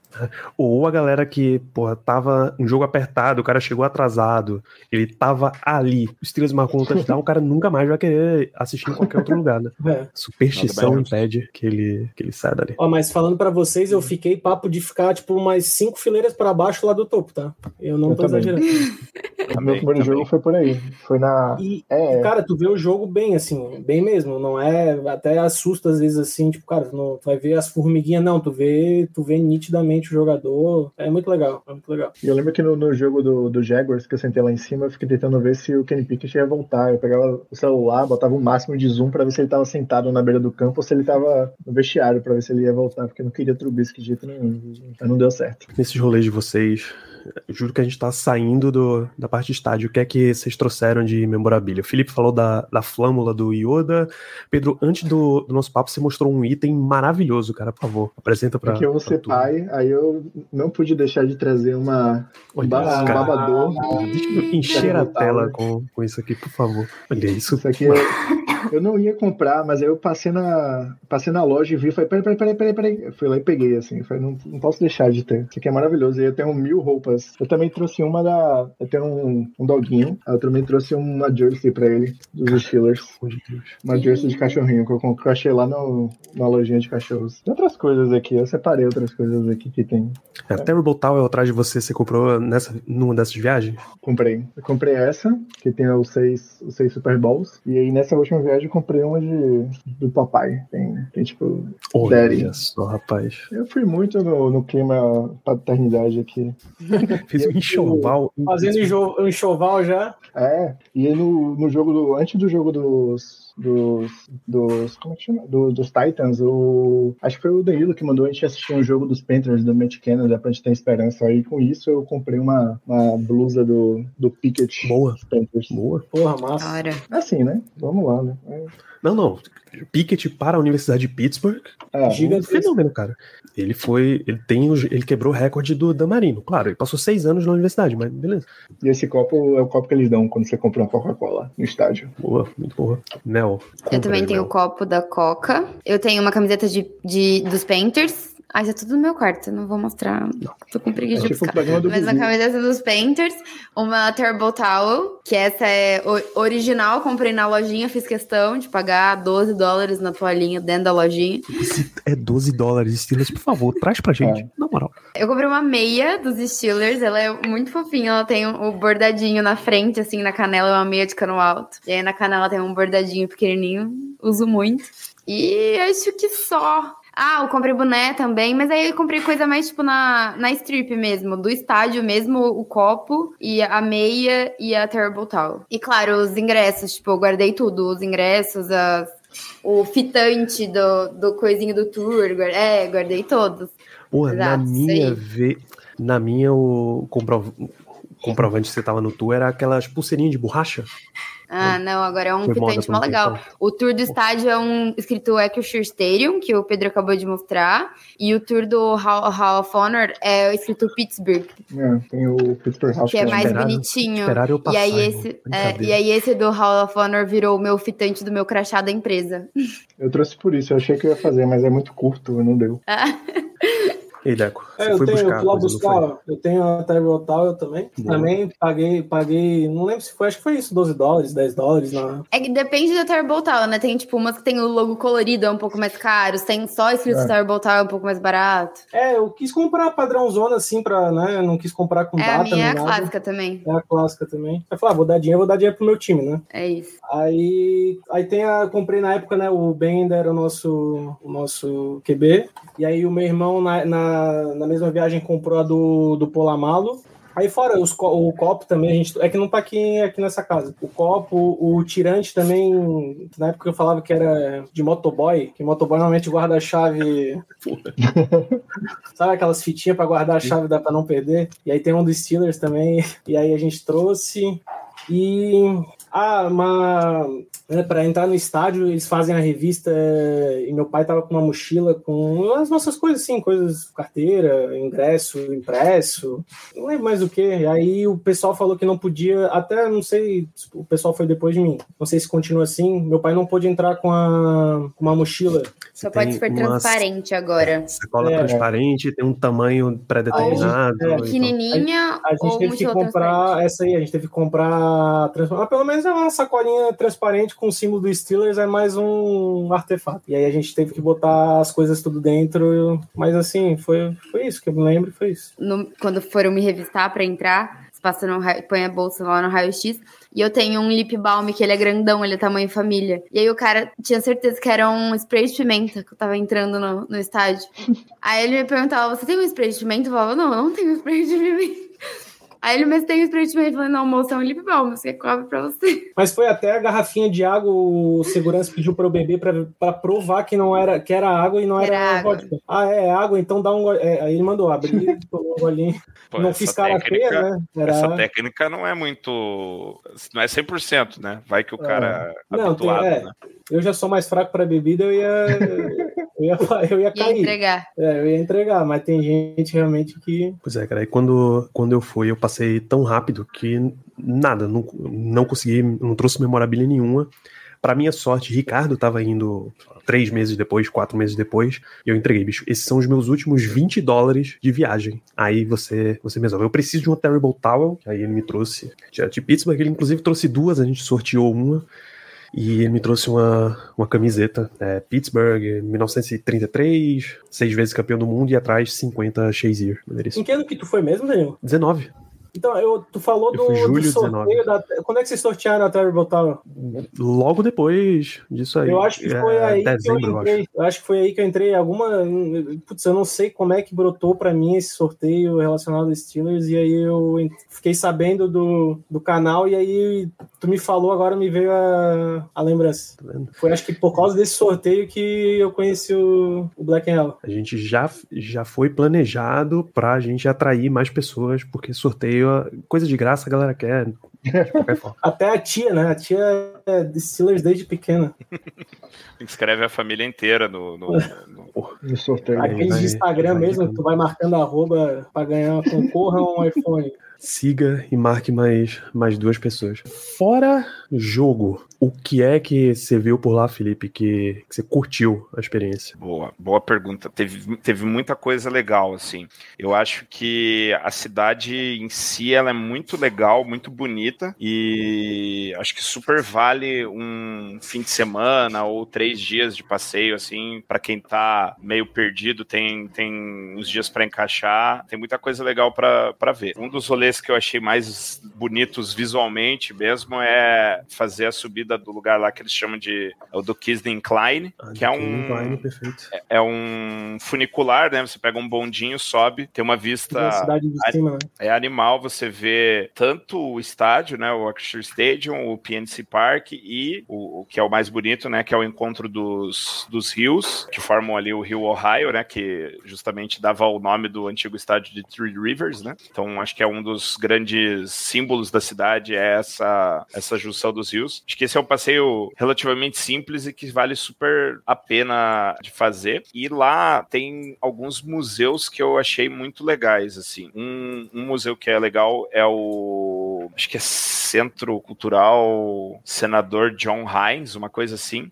E ele, esse é um museu que ele tem várias coisas dentro dele, vários, vários pequenas mostras lá dentro. Mas a que eu fui, que, que me atraiu para lá, que foi a que eu, que eu, gastei mais tempo, fiquei, na verdade, praticamente só lá, é, o, é um Museu dos Esportes da Pensilvânia. Acho que é da, da, da Western, Western Pennsylvania, acho que eles chamam. Que aí tem muita coisa sobre os Steelers, muita coisa sobre os Pirates, muita coisa sobre os Penguins e mais coisas relativas a, tipo, outros esportes, outras, outros atletas, galera do automobilismo, galera da ginástica, tudo, tudo que todo esportista proeminente que teve, que nasceu ali na, na região de Pittsburgh, eles deram algum jeito de homenagear, além, é claro, das equipes da, da cidade. E, e além desse museu, tem um outro museu muito massa lá de, de arte moderna, que é o Mattress Factory, que é um museu bem doidão, assim, umas experiências interativas, achei muito diferente, muito massa. E o o museu também do Andy Warhol, né? Que ele é natural de, de Pittsburgh. Ele, ele foi um artista muito, foi muito famoso, principalmente na, no ramo publicitário. Fez muita coisa, muitas, muitas campanhas bem emblemáticas, mas muitos, muitas também é, artes de artes, é, é, obras de arte no geral, assim, são bem icônicas, são dele. E daí tem um museu bem grande e é super perto do estádio. Eu, inclusive, fui no, fui no museu, fiz a tour do museu e depois já fui, fui direto pro jogo. É bem legal. Tem mais alguns outros, assim, mas acho que esses foram os, os destaques que eu, que eu achei. A subida da Duquesne Incline é o seguinte: se você for a Pittsburgh, se você tiver o dia e você não fizer, você não fez nada. Tá? É. Não fez nada, porque bicho é Pittsburgh. Você tem que fazer. Se eu fiz, eu fiz essa, eu esqueci que de manhã, antes, do, antes da universidade, eu passei por essa. Que é absurdo. É o, o Allegheny. O Allegheny é o rio que passa lá na beira do, do, do Acrisure Stadium. E o Monganella, Monganella, aliás, é o outro rio. A cidade é um, um delta. Assim, tem a cidadezinha no meio, tem um pouquinho de cidade para lá, um pouquinho de cidade para cá. E quando eles se juntam, eles formam o Rio Ohio, que aí segue e o, o meu guia do, do tour disse: olha, é por isso que toda a parada que Pittsburgh não quer, os nossos dejetos e tal, a gente jogava no Rio e ia parar onde? Em Cleveland. Por isso Cleveland é daquele jeito. Nasceu daí, né? É. E a subida do bondinho, irmão, é 5 dólares, bicho. Por favor, se você for a Pittsburgh, faça, suba o bondinho na, na Duquesne Incline, ou se você estiver de carro, tem, o, tem a rota que você dá, contorna o, o monte e já chega lá em cima. Mas, por favor, o ele, ele é o melhor, mas o Monte Washington, que é logo do lado, tem também a, esse rolê. Salvo engano, esse Duquesne, é, como é que é? Duquesne, né? A Duquesne, a Duquesne Incline. O Steelers fez um vídeo com os draftados desse ano, acho que foi desse ano, que foi o, Bro, o Broderick. O, De todo ano, cara. É, que eles, eles levam o pessoal lá pra cima e mostram a cidade toda assim, cara, é, é legal, vale a pena mesmo. Você, Deco, o que é que você fez lá em Pittsburgh que, que te agradou? Então, como eu fui pro jogo, a gente foi, dormiu, aí no outro dia já era Natal, não tinha muitas coisas abertas. Aí a gente deu. Mas assim, se tu pegar o carro e ficar zanzando pelo Pittsburgh, cara, de uma hora tu vai passar numa ponte, outra hora tu vai passar em outra ponte, as pontes são bonitas. É, se tu, por exemplo, ah, fui pra Pittsburgh, não tá tendo jogo, tu, tu para ali na região do estádio e caminha. A região é muito legal. Tu pega, como é que eu posso falar? É, a Beira Rio é, tu começa a andar, tipo assim, a, tu começa a andar na beira rio, assim, tu vai passeando, cara, é, é lindo, assim, a cidade é, é, bonita. E eu lembro da gente ter ido na do e, e fora isso, não lembro de a gente ter feito, como a gente foi só pro jogo, foi o que, realmente, foi o que, tipo assim, ah, vamos pra Pittsburgh, o que, que tem pra, tipo assim, ó, tu não pode ir pra Pittsburgh sem visitar a do. E, e fora isso, os barzinhos arredores de, do Heinz Field, vale a pena, legal, o clima bom, a maioria esportes bar, a, maioria, para alguns não. Como eu falei em off, eu passei, frequentei o Tequila, o Tequila Cowboy do lendário, o lendário, bar onde o Todd Haley apanhou. Mas assim, para tu ir à noite é uma região super legal, cheia de barzinho. Tu, lá nos Estados Unidos quase toda noite tem algum esporte passando. Então, coisa, coisa vai ter para fazer. Mas ó, eu fui numa época tão desgraçada de esportes que o, o único jogo que eu consegui assistir. Tinha, tinha MLB rolando, tá? Mas o único bar que eu parei assim, tava passando a, a D-League, sabe aquela liga de aquecimento da NBA? O Taco uhum. Fall tava, tava estreando, ele era grande atração no momento.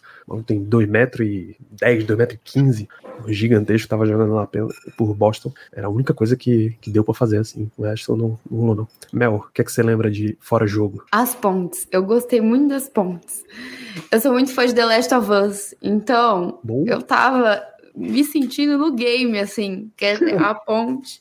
Inclusive, é bem perto do, do estádio do estádio nosso, Acrisure Stadium.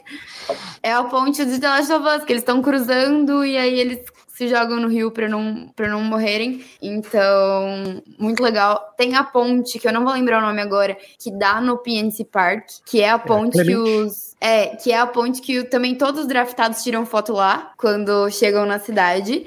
Eu não fui nessa porque ela tava reformando, então tava fechada a travessia de pedestre. Então não fui para lá, mas eu acho que é uma coisa interessante para se fazer. E eu achei um bar na rua debaixo da strip que eu fui lá todos os dias. Eu almoçava e jantava lá. É um bar gigantesco que é um sports bar, tipo, então ele tem várias TVs assim, passa todos. Na época tava tendo muito jogo de college, então passava jogo de college o dia inteiro, à noite NFL o dia inteiro. E ele tem quatro pistas de mini golf. Então você paga, sei lá, nem lembro quanto que era, mas você paga e eles te sorteiam uma pista. As pistas são separadas por cores, você vai para vermelha, para roxa, para amarela ou para verde, sei lá. E aí, tipo, você pega um taco e cada um ganha uma bolinha e você vai passando pelos obstáculos. E é muito legal, muito legal. Então, e geralmente tem um pouco de fila. Então, você, sei lá, põe seu nome lá na lista, paga o seu taco e vai comer, vai assistir o jogo. Aí daí a pouco eles chamam seu número e você vai pra sua pista. É muito divertido. Eu fui pra lá, um, sério, eu fiquei em Pittsburgh sábado, domingo e segunda. E eu fui pra lá umas três vezes. Jogar mini golf e, e comer batata frita assistindo o jogo. É muito divertido. É na rua de baixo da. Oi? Tem melhor? Não tem, né? Não, muito bom. E ele é na rua de baixo da strip, é naquela galeriazinha que é toda coloridinha, sabe? O chão, eu não vou lembrar o nome. É um, um turístico também de Pittsburgh. Não, é rua não de vou baixo lembrar, da mas eu sei, eu sei onde tu tá falando. Sério, muito bom. E lá, naque, naquela galeriazinha, tem vários sports bar. É que eu, como eu, esse foi o primeiro que eu entrei e eu gostei tanto que eu nem, nem troquei. Maneiríssimo. Tá, pra quem tá acompanhando a gente em vídeo, a imagem do Last of Us de na North Shore, de frente pra ponte É isso. de Pittsburgh. Isso aí é E clássico. que va- temos que reclamar com Dona HBO, porque na série eles trocaram Pittsburgh por Trocaram. Kansas City. Isso é um absurdo. Canalhas, canalhas. Mais uma coisa que Patrick Mahomes nos tirou. absurdo.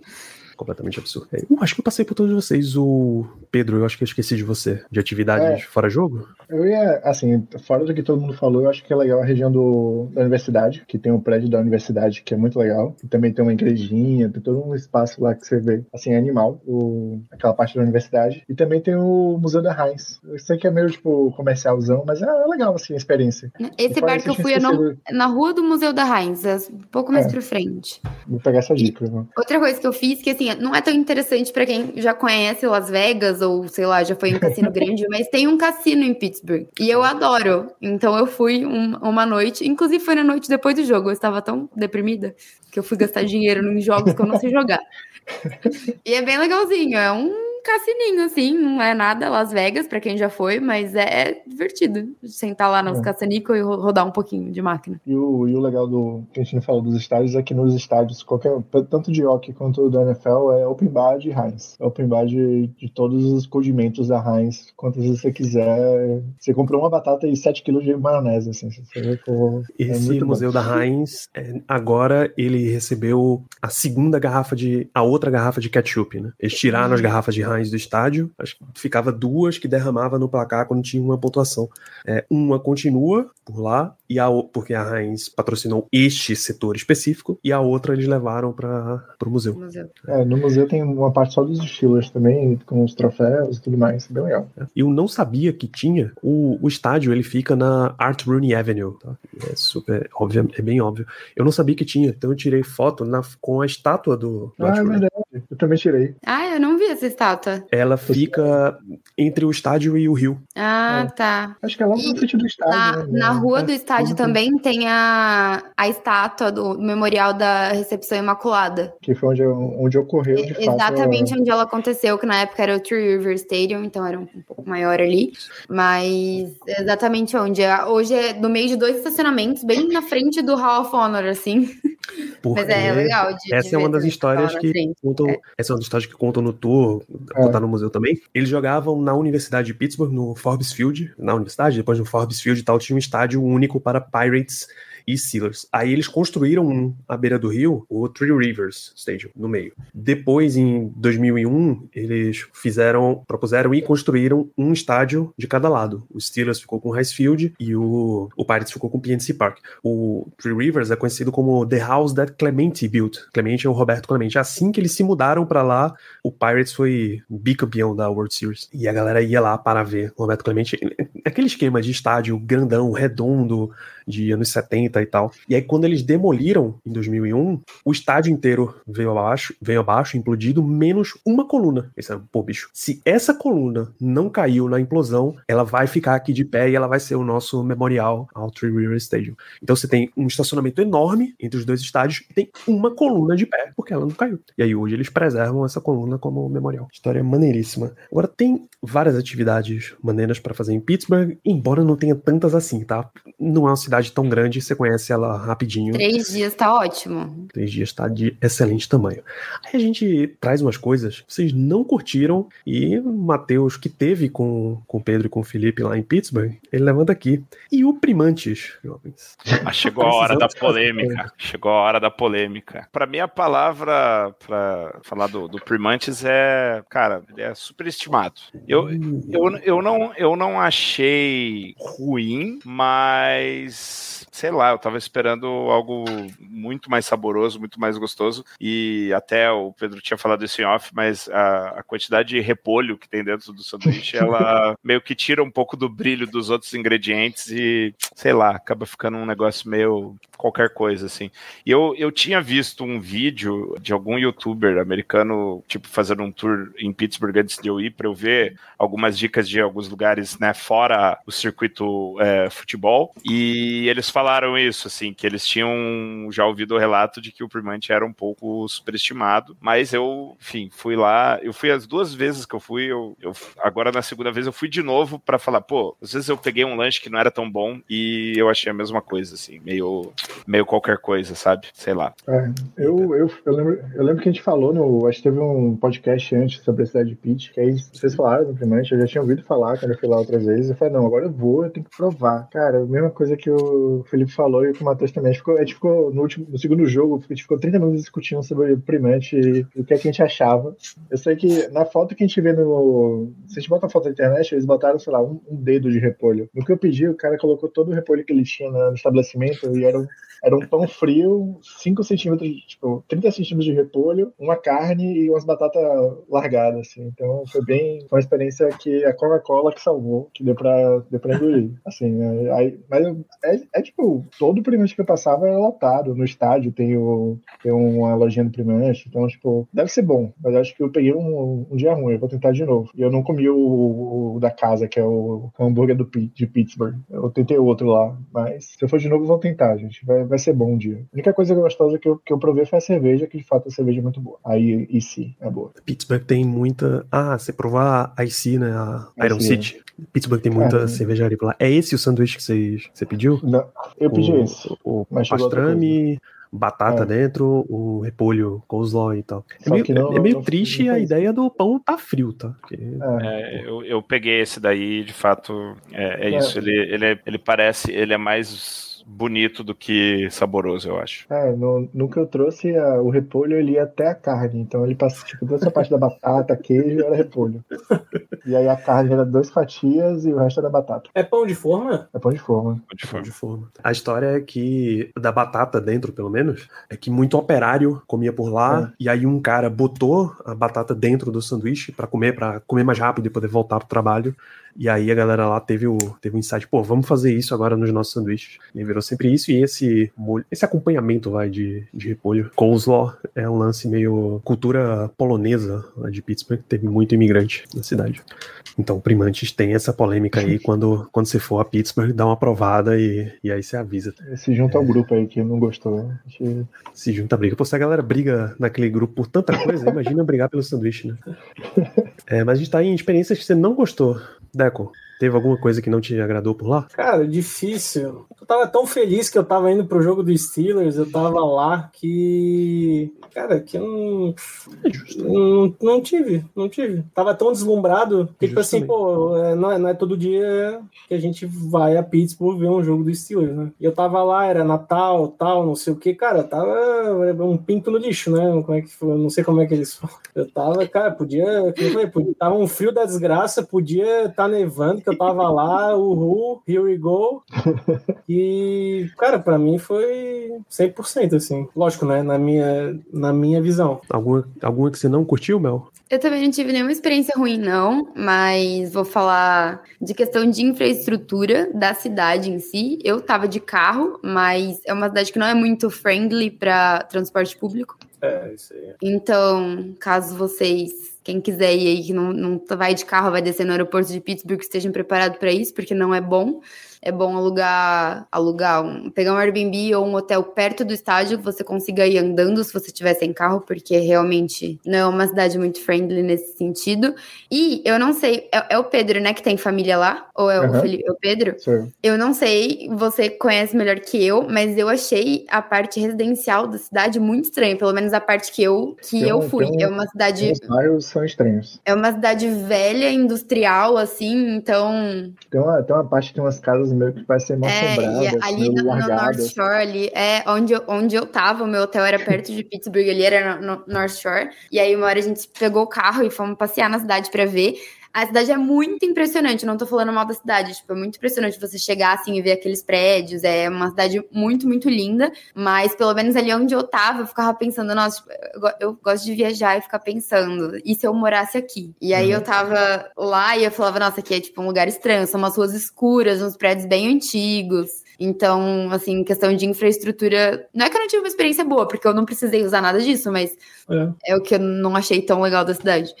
É, eu acho que eu acho que tem alguns lugares quando você sai muito do centro que são meio estranhos. Acho que o centro e perto dali, então, onde minha cunhada mora é muito bom, então era mais, mais tranquila, mas se você sai uns 30 minutos do centro, você já começa a ver umas coisas estranhas. E quando você foi de. Você foi de carro pro jogo, não? Não, o meu hotel. Cara, isso é uma dica muito boa também. Quem for, vem falar comigo que eu indico o meu hotel. Porque o hotel que eu fiquei, ele disponibilizava uma van para os torcedores. Caramba! Então eles levavam pra strip no sábado, ida e volta, e levavam de manhã pro jogo pra quem queria fazer o tailgate, e a partir das 11 da manhã eles iam e voltavam direto até o final do jogo. Caramba! Então eles levavam a galera pro estádio, voltavam, deixavam a galera que queria voltar e voltava com quem tava, no, quem tava querendo ir. É um estádio. O estádio não, o hotel ele não era tão longe, eu acho que ia dar coisa de 20 minutos caminhando. Mas tinha a comodidade da, da van, então muito incrível, muito incrível mesmo. É, Eu eu, fui paguei- de carro, eu não aconselho. É, eu paguei Cara, estacionamento. Parou longe, parou longe. assim, É tudo lotado já, os estacionamentos. Não sei se o pessoal já chega um dia antes, o pessoal que viaja. o E Pessoal você comprou antes, Deco? O estacionamento?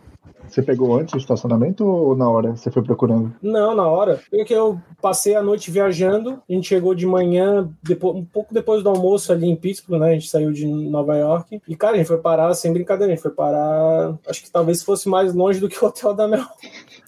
A gente parou. Eu fui de carro no, no meu último dia, eu fui fazer o tour na segunda de manhã, e aí de lá eu já fui embora, então eu já tinha saído do hotel, e aí a gente parou no estacionamento ali em frente ao, em frente ao estádio mesmo. Eu não lembro Assim, quanto que a gente. Fora de, é, fora de jogo, eu acredito que É, seja. eu não, não lembro quanto que a gente pagou, mas.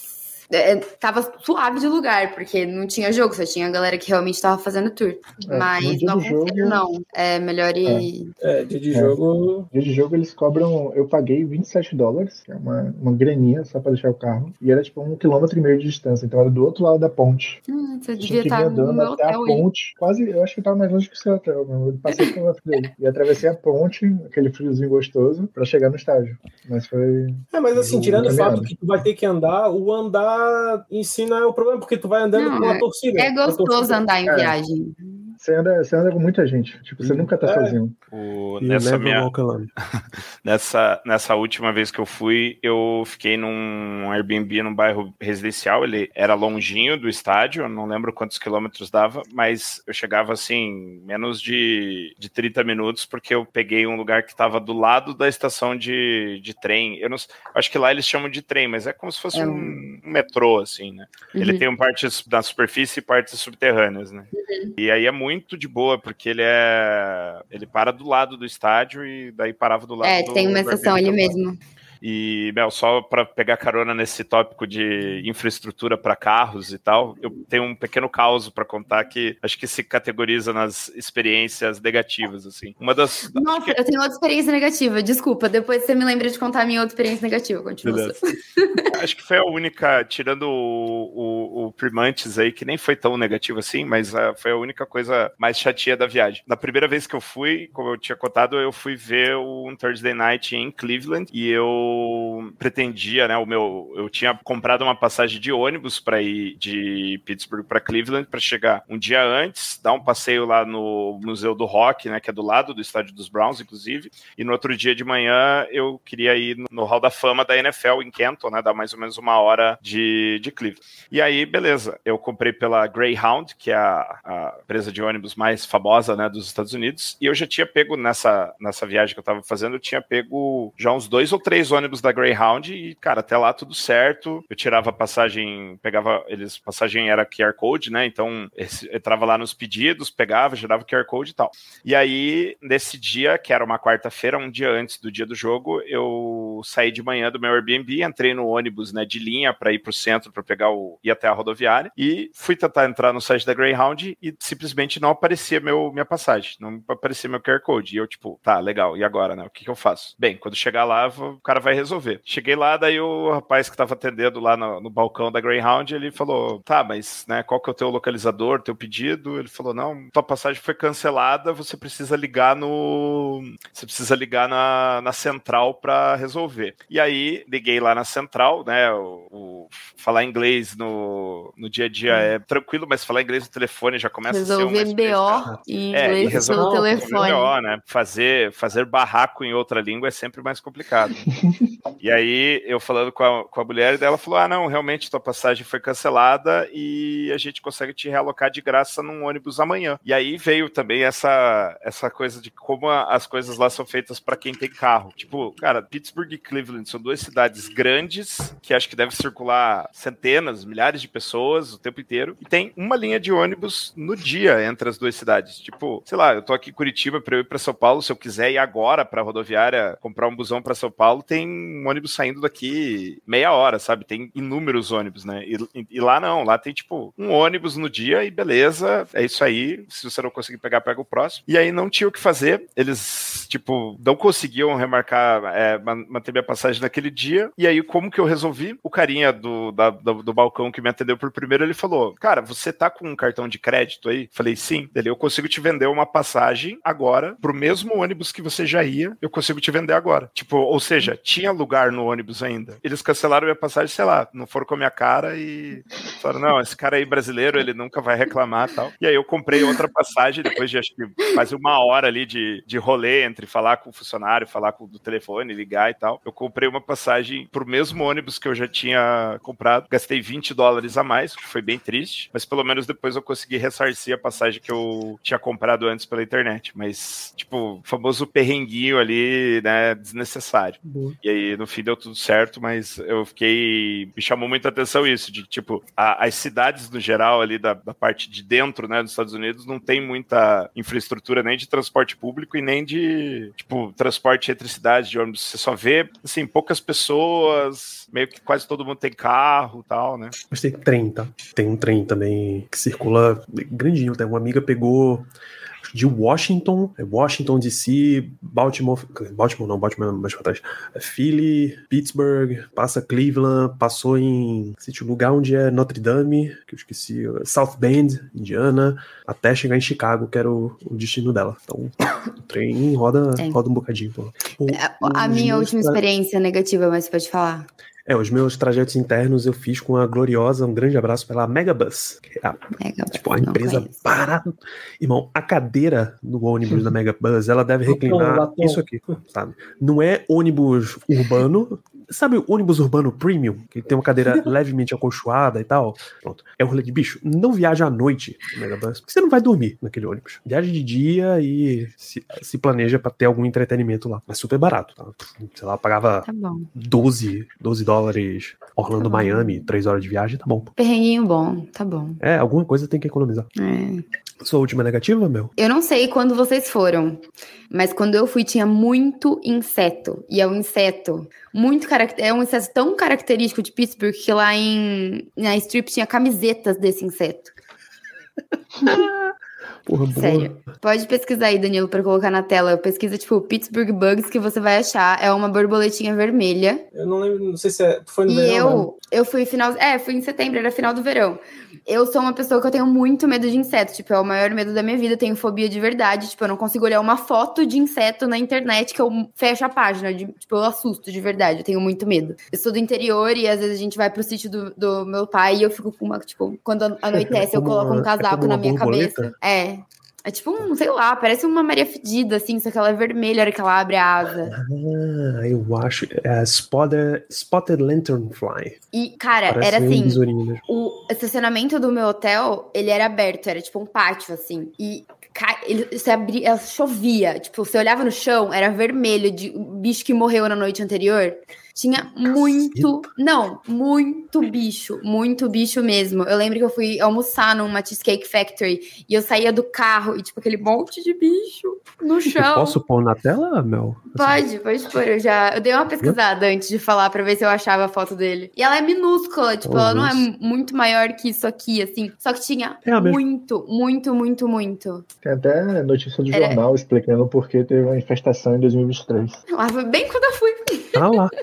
Ah lá. Em notícia de agosto de E tinha até 17 de camiseta. 2023. Na strip desse bicho. Aí eu lembro quando eu vi a camiseta, eu falei pro meu namorado, falei, nossa, acho que tipo, isso é comum aqui em alguma época do ano, porque tinha muito bicho, muito inseto mesmo. Eu tô mexendo na, na tela errada, inclusive. Não, é, no inverno não tinha nada. Só muito frio, muito frio. Ai, Pô, pegou a prefiro passar frio, infestação. que medo. Viu a, o Steelers levar uma sova. Não, eu só fui gastar dinheiro, né?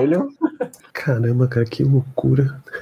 No último ano, o governo da cidade, a prefeitura de Pittsburgh, Pensilvânia, assim como outras comunidades no, no nordeste dos Estados Unidos, chamaram cidadãos para engajar em uma campanha pouco usual. A missão deles era esmagar e erradicar cada um dessas Spotted Lanternflies que eles achavam. É, nem todo mundo tava, era a favor de matar aleatoriamente esses insetos tão inocentes, mas Pittsburgh teve um problema com a invasão e aí eles precisavam tomar uma posição sobre a esse respeito. Caramba, bicho. Caraca. Juro. Olha, eu estou arrepiada só de lembrar. Eu tenho muito medo. Era, era, era, uma... era horrível. Loucura. Bom, a gente citou um monte de rolê pra fazer em Pittsburgh, jogos, memórias, compras e tal, mas eu tenho certeza que as pessoas em casa, tendo ouvido estão se perguntando o seguinte: quanto é que custou essa brincadeirinha? Por exemplo, eu absolutamente não tenho como estimar pra vocês a minha viagem, porque a minha viagem envolveu Orlando, Washington, Nova York, Pittsburgh, Buffalo e Miami. Não dá. Ainda teve parque, parque Disney no meio, não tem, não tem estimativa pra fazer isso aí. Deco, você tem uma noção de quanto rolou, quanto foi o teu rolê?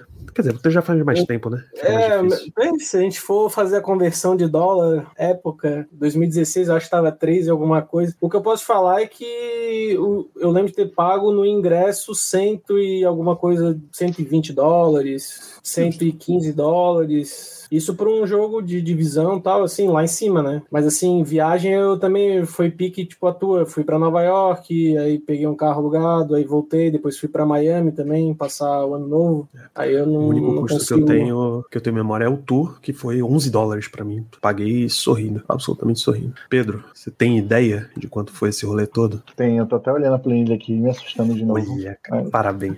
parabéns. Ai, eu também Eu tenho uma planilha muito triste olhar pra planilha. ela e ver o valor total Assim, eu, da lembro, viagem. eu lembro, a passagem acho que foi em torno de 4 mil para Nova York. É, Aqui, Ali eu a moro em Florianópolis, né? é Então mais provável. É Floripa, É isso. São Paulo, São Paulo, Guarulhos, Nova York. Aí, putz, aí tu vai pegar um carro alugado, tu vai pagar quanto a diária? Não sei, 20 dólares a diária? Não sei, tô chutando. um pouco mais aí, acho que uns, uns 60, 80 dólares na diária. Depende do carro, né? Também você pode pegar um carro mais. Depende da quantidade de pessoas. Acho que você que tá viajando. Falei 20, falei 20, não é moto, né?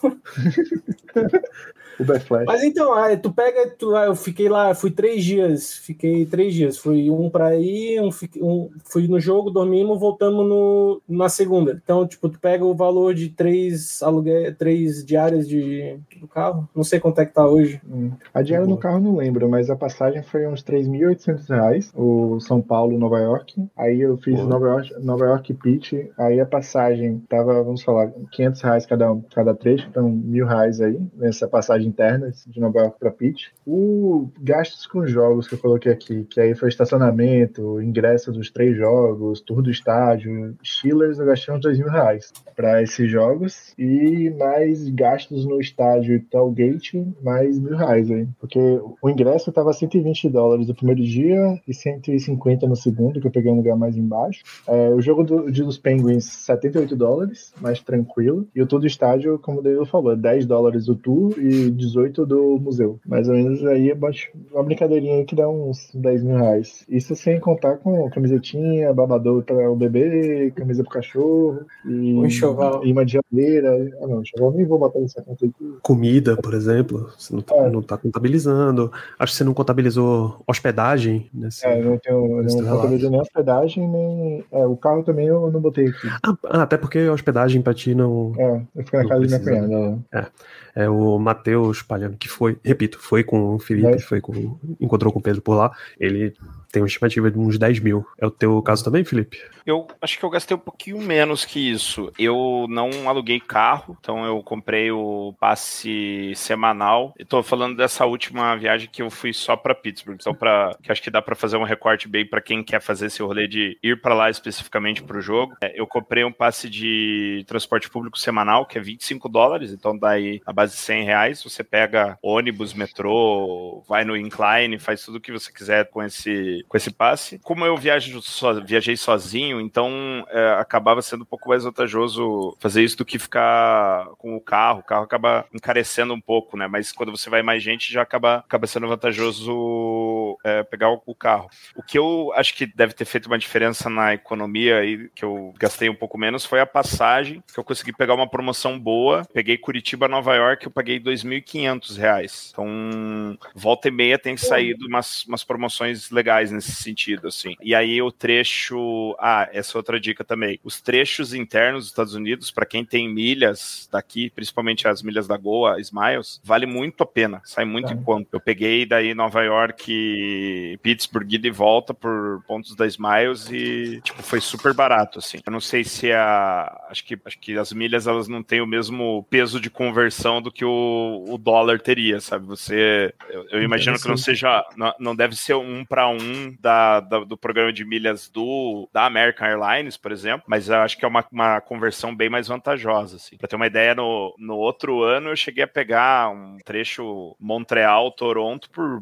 acho que 5 mil milhas, né? Uma viagem que sairia pagando em, em dinheiro, sairia muito mais caro, sabe? E então nisso, nisso eu consegui economizar. Hospedagem eu gastei em torno de 1.500 para ficar uma semana lá. Peguei um Airbnb, fiquei num quarto dentro de uma casa, né? Um, um, eu dividia a casa com outras pessoas e quem tava no Airbnb basicamente eram pessoas que tinham ido pro jogo, que foi muito legal também, porque eu consegui conversar com pessoas de outros lugares. Tinha um, um, senhor lá que tava com o filho, eles foram dirigindo de New Jersey até Pittsburgh, os dois super, super fãs do Steelers, assim. Tem, né, tem gente do, dos Estados Unidos inteiro que vai para lá. E nos ingressos, contando com o do Penguins, eu devo ter gasto em torno aí dos 1.400, os três ingressos, né? O, do, o dos Jaguars, dos Titans Titans e o jogo dos Penguins também. E mais, tô chutando aí em torno de uns mil reais que eu devo ter gasto ali no, durante a semana com alimentação. Essa minha última ida eu não, não comprei muita bugiganga porque eu tinha trazido a maior parte na outra viagem. Então acho que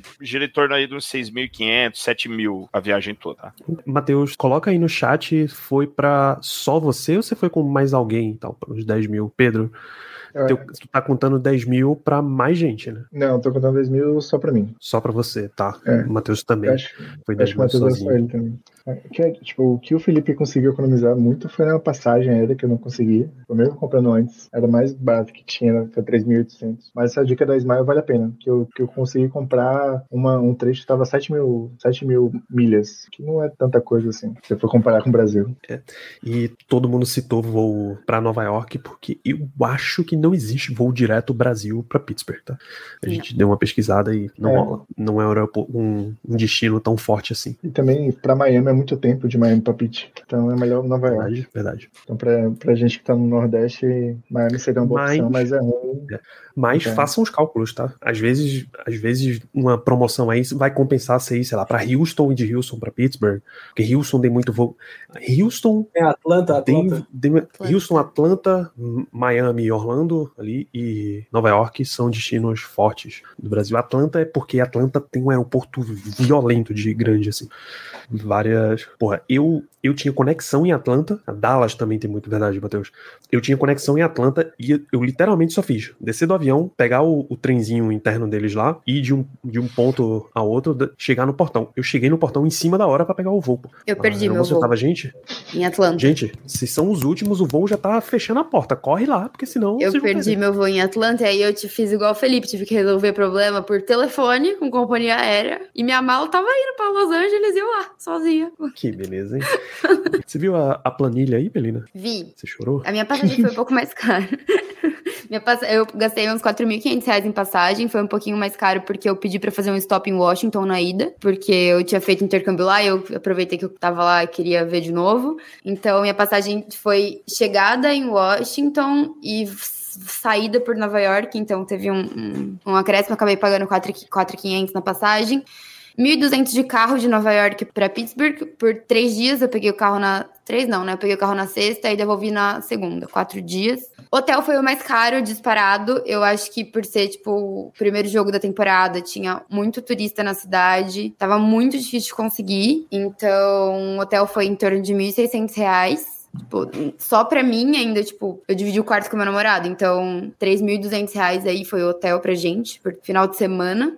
E, e nem era um hotel muito chique, tipo, era um quarto bem grandão, tinha duas camas de casal, que nem precisava disso, mas era o único quarto que, que so- tinha sobrado.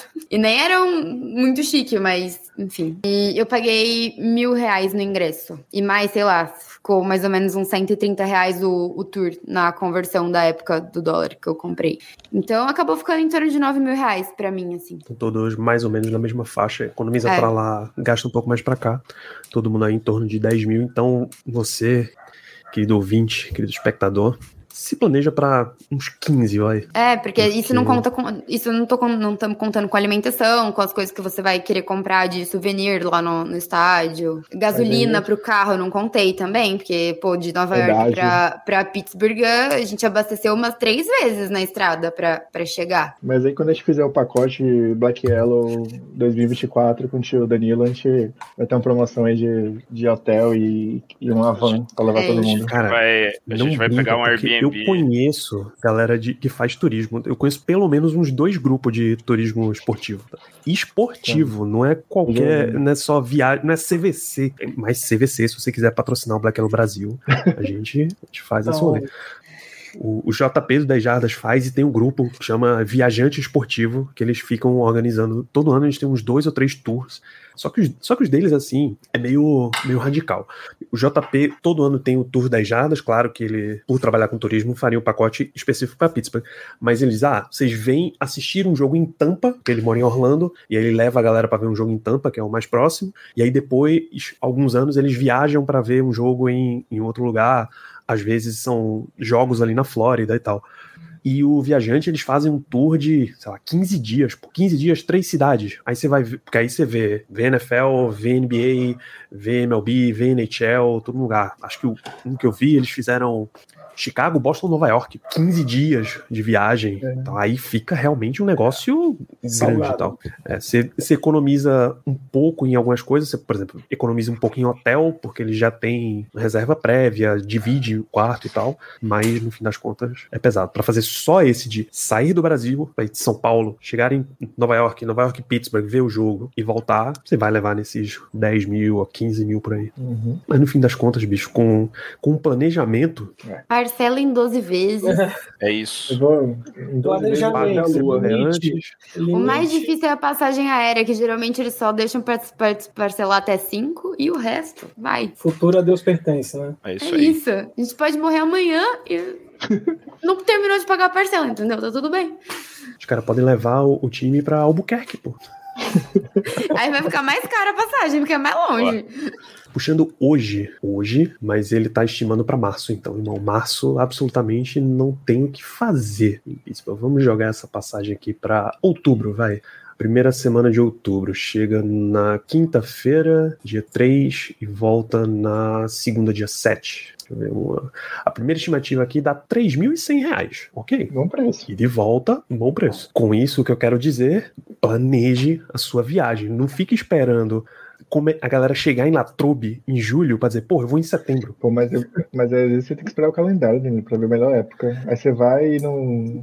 Esse, Esse, é aqui, problema. esse aqui é um lance. Planejar, você planeja, por exemplo, ali, ou você vai, ah, eu vou setembro, outubro, eu já tenho uma média de valores, tá?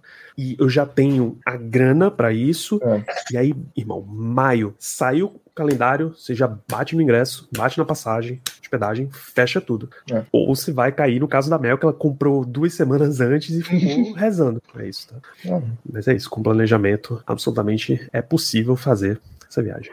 Muito bem, jovens, vamos fechar esse programa que a gente tem duas horas de papo por aqui.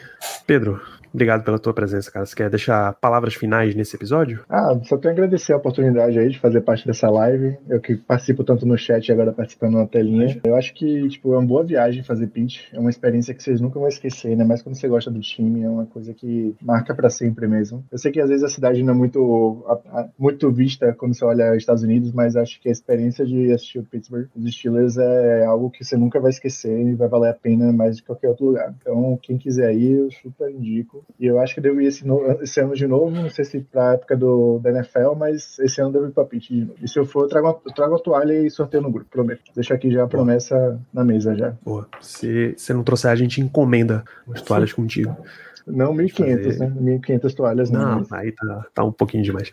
Felipe, obrigado pela tua presença. As suas últimas considerações? Valeu, Danilo. Valeu, amigos da mesa. Uma alegria, como eu falei, muito grande estar participando com vocês. Depois de muitos anos já ouvindo, né? Acompanhando o programa como ouvinte. Muito legal estar do lado de cá, como o Pedro falou. E, gente, para quem é fã, para quem é torcedor, acho que é uma experiência incrível. Eu recomendo a todo mundo que vá, que, como o Danilo falou, cara, se planeja, parcela, pesquisa, cria alerta no Google Flights ali para ficar olhando as variações de preço, faz o teu planejamento que vale muito, muito a pena. É uma experiência incrível, a cidade é muito bonita, a comunidade ao redor do time é muito legal, abraça muito, né? Engajado, E- engajado. muito engajada. Então, eu super recomendo. E quem quiser dicas aí, quem quiser trocar uma ideia a respeito, cara, tô 100% à disposição. Chama aí na DM, no, no, para quem tá no grupo, me chama lá no, no, no grupo, no WhatsApp, a gente troca uma ideia, porque é, se deixar, né, fal- falando por duas horas, se deixar eu falo mais oito aqui de viagem, de Steelers, só alegria. Valeu, gente. Boa, valeu, valeu, Deco. Obrigado pela tua presença, cara. Você quer deixar últimas palavras nesse programa? Não, só te agradecer de novo, Danilo, pelo convite. Muito feliz. Feliz de estar participando desse projeto aí de vocês. Tantos anos já seguindo vocês e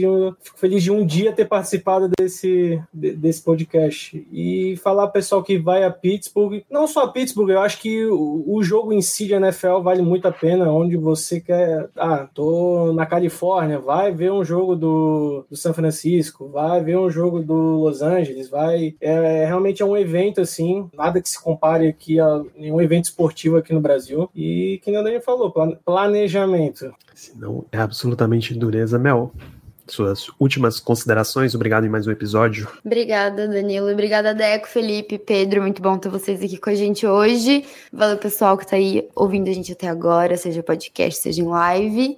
E eu acho que os meninos aí falaram tudo. Vale muito a pena. É- É uma grana, a gente sabe que não é fácil, mas vale muito a pena, vale cada segundo. Eu fui e eu vi uma baita de uma derrota. Tomamos uma, uma surra comigo lá no meu primeiro jogo da vida e eu não queria ir embora. Eu queria me esconder no banheiro e ficar até segunda-feira para ver o jogo dos Browns no Monday Night. Então vale muito a pena, é uma experiência muito, muito incrível que eu já quero fazer de novo. E acho que todo mundo sai de lá assim. É, se vocês tiverem oportunidade, se programem para fazer isso, porque todo torcedor dos Steelers tem que viver isso uma vez na vida. E como o pessoal falou aí, se precisarem de dica ou que eu puder ajudar, minhas DMs estão abertas, pode vir falar comigo, que espero que vocês tenham mais sorte que eu quando vocês forem. O, pra gente ir fechando esse episódio, tá? Primeiro, pô, se você tem, tá aí lidando com viagens, viagens internacionais, especialmente nos Estados Unidos, quiser entrar em contato para organizar esse tour, por favor, nos nossos contatos, arroba BR estão completamente abertos para isso.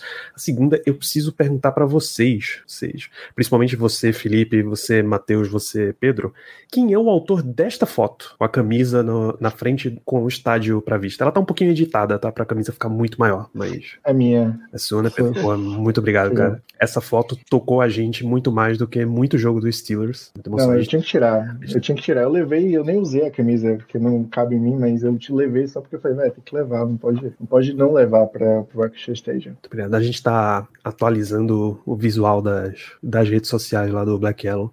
Tinha Essa fazer imagem um bastante usada. Porra, bem lembrado. Assim, eu tô, eu tô mostrando aqui a imagem editada porque ela é a capa do, do meu Twitter. A gente vai botar no Twitter do, do Black Yellow também. Eu, tipo, eu tô usando a foto, nem a minha, mas, porra. Ah, essa usar, já é minha, cara. Nem pediu autorização. Eu devo dizer, um, devo dizer, essa camisa eu levei e aí, como tava chovendo, minha esposa botou na cabeça. Ela foi levemente molhada para proteger a minha esposa, é claro. Mas depois eu pedi licença a ela, não, molha só um segundo aí porque eu preciso tirar essa foto aqui no frente do estádio. O visual tava muito bonito, mesmo na chuva. Boa. Tem um outro, um outro recado para passar para vocês. O Black, este programa, quando você estiver ouvindo ele em podcast, Black Yellow Brasil está de férias. Oficialmente, depois desse programa sair, a gente volta em março. E aí a gente volta em março já falando de já forte na off-season, né? Já vai ter passado o combine, então a gente volta com, com mock draft e a gente começa a falar de free agency, porque eu sei que vocês estão malucos por draft. É, e o último recado que eu tenho antes de ir embora, quem tá as 10 pessoas que estão assistindo essa live ao vivo, mas vocês três que estão aqui, a gente tem uma, uma novidade para estrear, vocês vão conferir antes da gente fazer o, o anúncio ao público, que é o seguinte, a gente teve um monte de rolê aí com as jerseys, né? Por exemplo, a gente acabou de enviar o último lote de jersey, que os pedidos foram em agosto. Vocês notam que a logística não tá muito legal, né? Pede em agosto, passou a entregar em fevereiro, pô. Não, nem as importações da China estão sendo mais assim, pô. A China já tá chegando em duas semanas na sua casa. Então o que, é que a gente fez? Ah, então vocês vão abrir de novo as jerseys? Não, porque a logística de vender jersey é muito difícil, mas a gente tem um alento para vocês. Já está no ar, você já pode ir lá conferir a loja Black Yellow Brasil. Olha só. Opa. A gente abriu a loja Black Yellow Brasil na Collab 55 e temos à disposição de vocês produtos Black Yellow Brasil. Tá? Legal. Camisetas, tem, tem o tamanho comum masculino, tem a Baby Look, prefere Baby Look, geralmente o feminino prefere esse modelo, tem infantil, tem moletom e tem bonés. Tá? Todos à disposição e o melhor de tudo, não precisa passar por a gente esses pedidos. Tá? Ou seja, a Collab 55 é uma empresa especializada em fazer os produtos sob demanda. Então você pede a sua camiseta, deixa eu abrir uma delas, delas aqui para dar o um exemplo. Você vai pedir a uma camiseta, por exemplo. A capa, inclusive, já tá lá na loja também, Pedro. Você absolutamente perdeu o direito de uso sobre essa foto. Sem problema nenhum. É... Então você tem tamanho regular, baby long infantil, tamanhos de P a XGG, tem tabela de preço, por favor, tabela de tamanho, por favor, consulte todas as cores que eles tiverem lá, algumas faltam em estoque deles, mas aí eles mesmos repõem, a gente não cuida de pôr o estoque. É um roxo é, ali, Daniel? Infelizmente eu não posso tirar uma cor, mas eu acho que é mais azul. É azul, não tem cor roxa não. Tem uma puxando para, não, é vermelha, também não tem laranjado, tem laranja. Então, por favor, não não compre Black Yellow Brasil uma camiseta laranja, tá? É, pô, ah, a gente não pode escolher as cores que vão estar e não vão estar. E você tá olhando, quem tá vendo o vídeo, tá vendo arte preta. Ah, e se eu quiser comprar camiseta preta. Não vai rolar. Tem a versão dessa arte em amarelo. Você comprar, fica muito mais visível, tá? Por favor, pensem no contraste quando vocês forem comprar. E aí você escolhe a parada e o prazo de entrega, eles vão fabricar assim que você pedir. Camiseta dá uns oito dias de fabricação, boné dá uns seis, moletom dá uns nove por aí. E mais o prazo de entrega. Então, veja só, no lugar de seis meses aguardando, você vai receber em 15 dias. Que loucura. Então, está, está disponível collab55.com barra arroba blackyellowbr. Está no, a nossa loja. E eu repito, você não consegue comprar as nossas jerseys por lá. As jerseys efetivamente encerraram os pedidos, tá? É a, a oportunidade que você tem para vestir Black Yellow Brasil, mostrar o orgulho que você tem da sua torcida por aí. Beleza? Então encerramos por aqui este episódio. Encerramos efetivamente a temporada 2023 de Black Yellow Brasil. Em março a gente volta na off-season rumo à temporada draft e à temporada 2024. Grande abraço para todos vocês. Um grande ano para todos nós. Nos vemos na próxima. Até lá.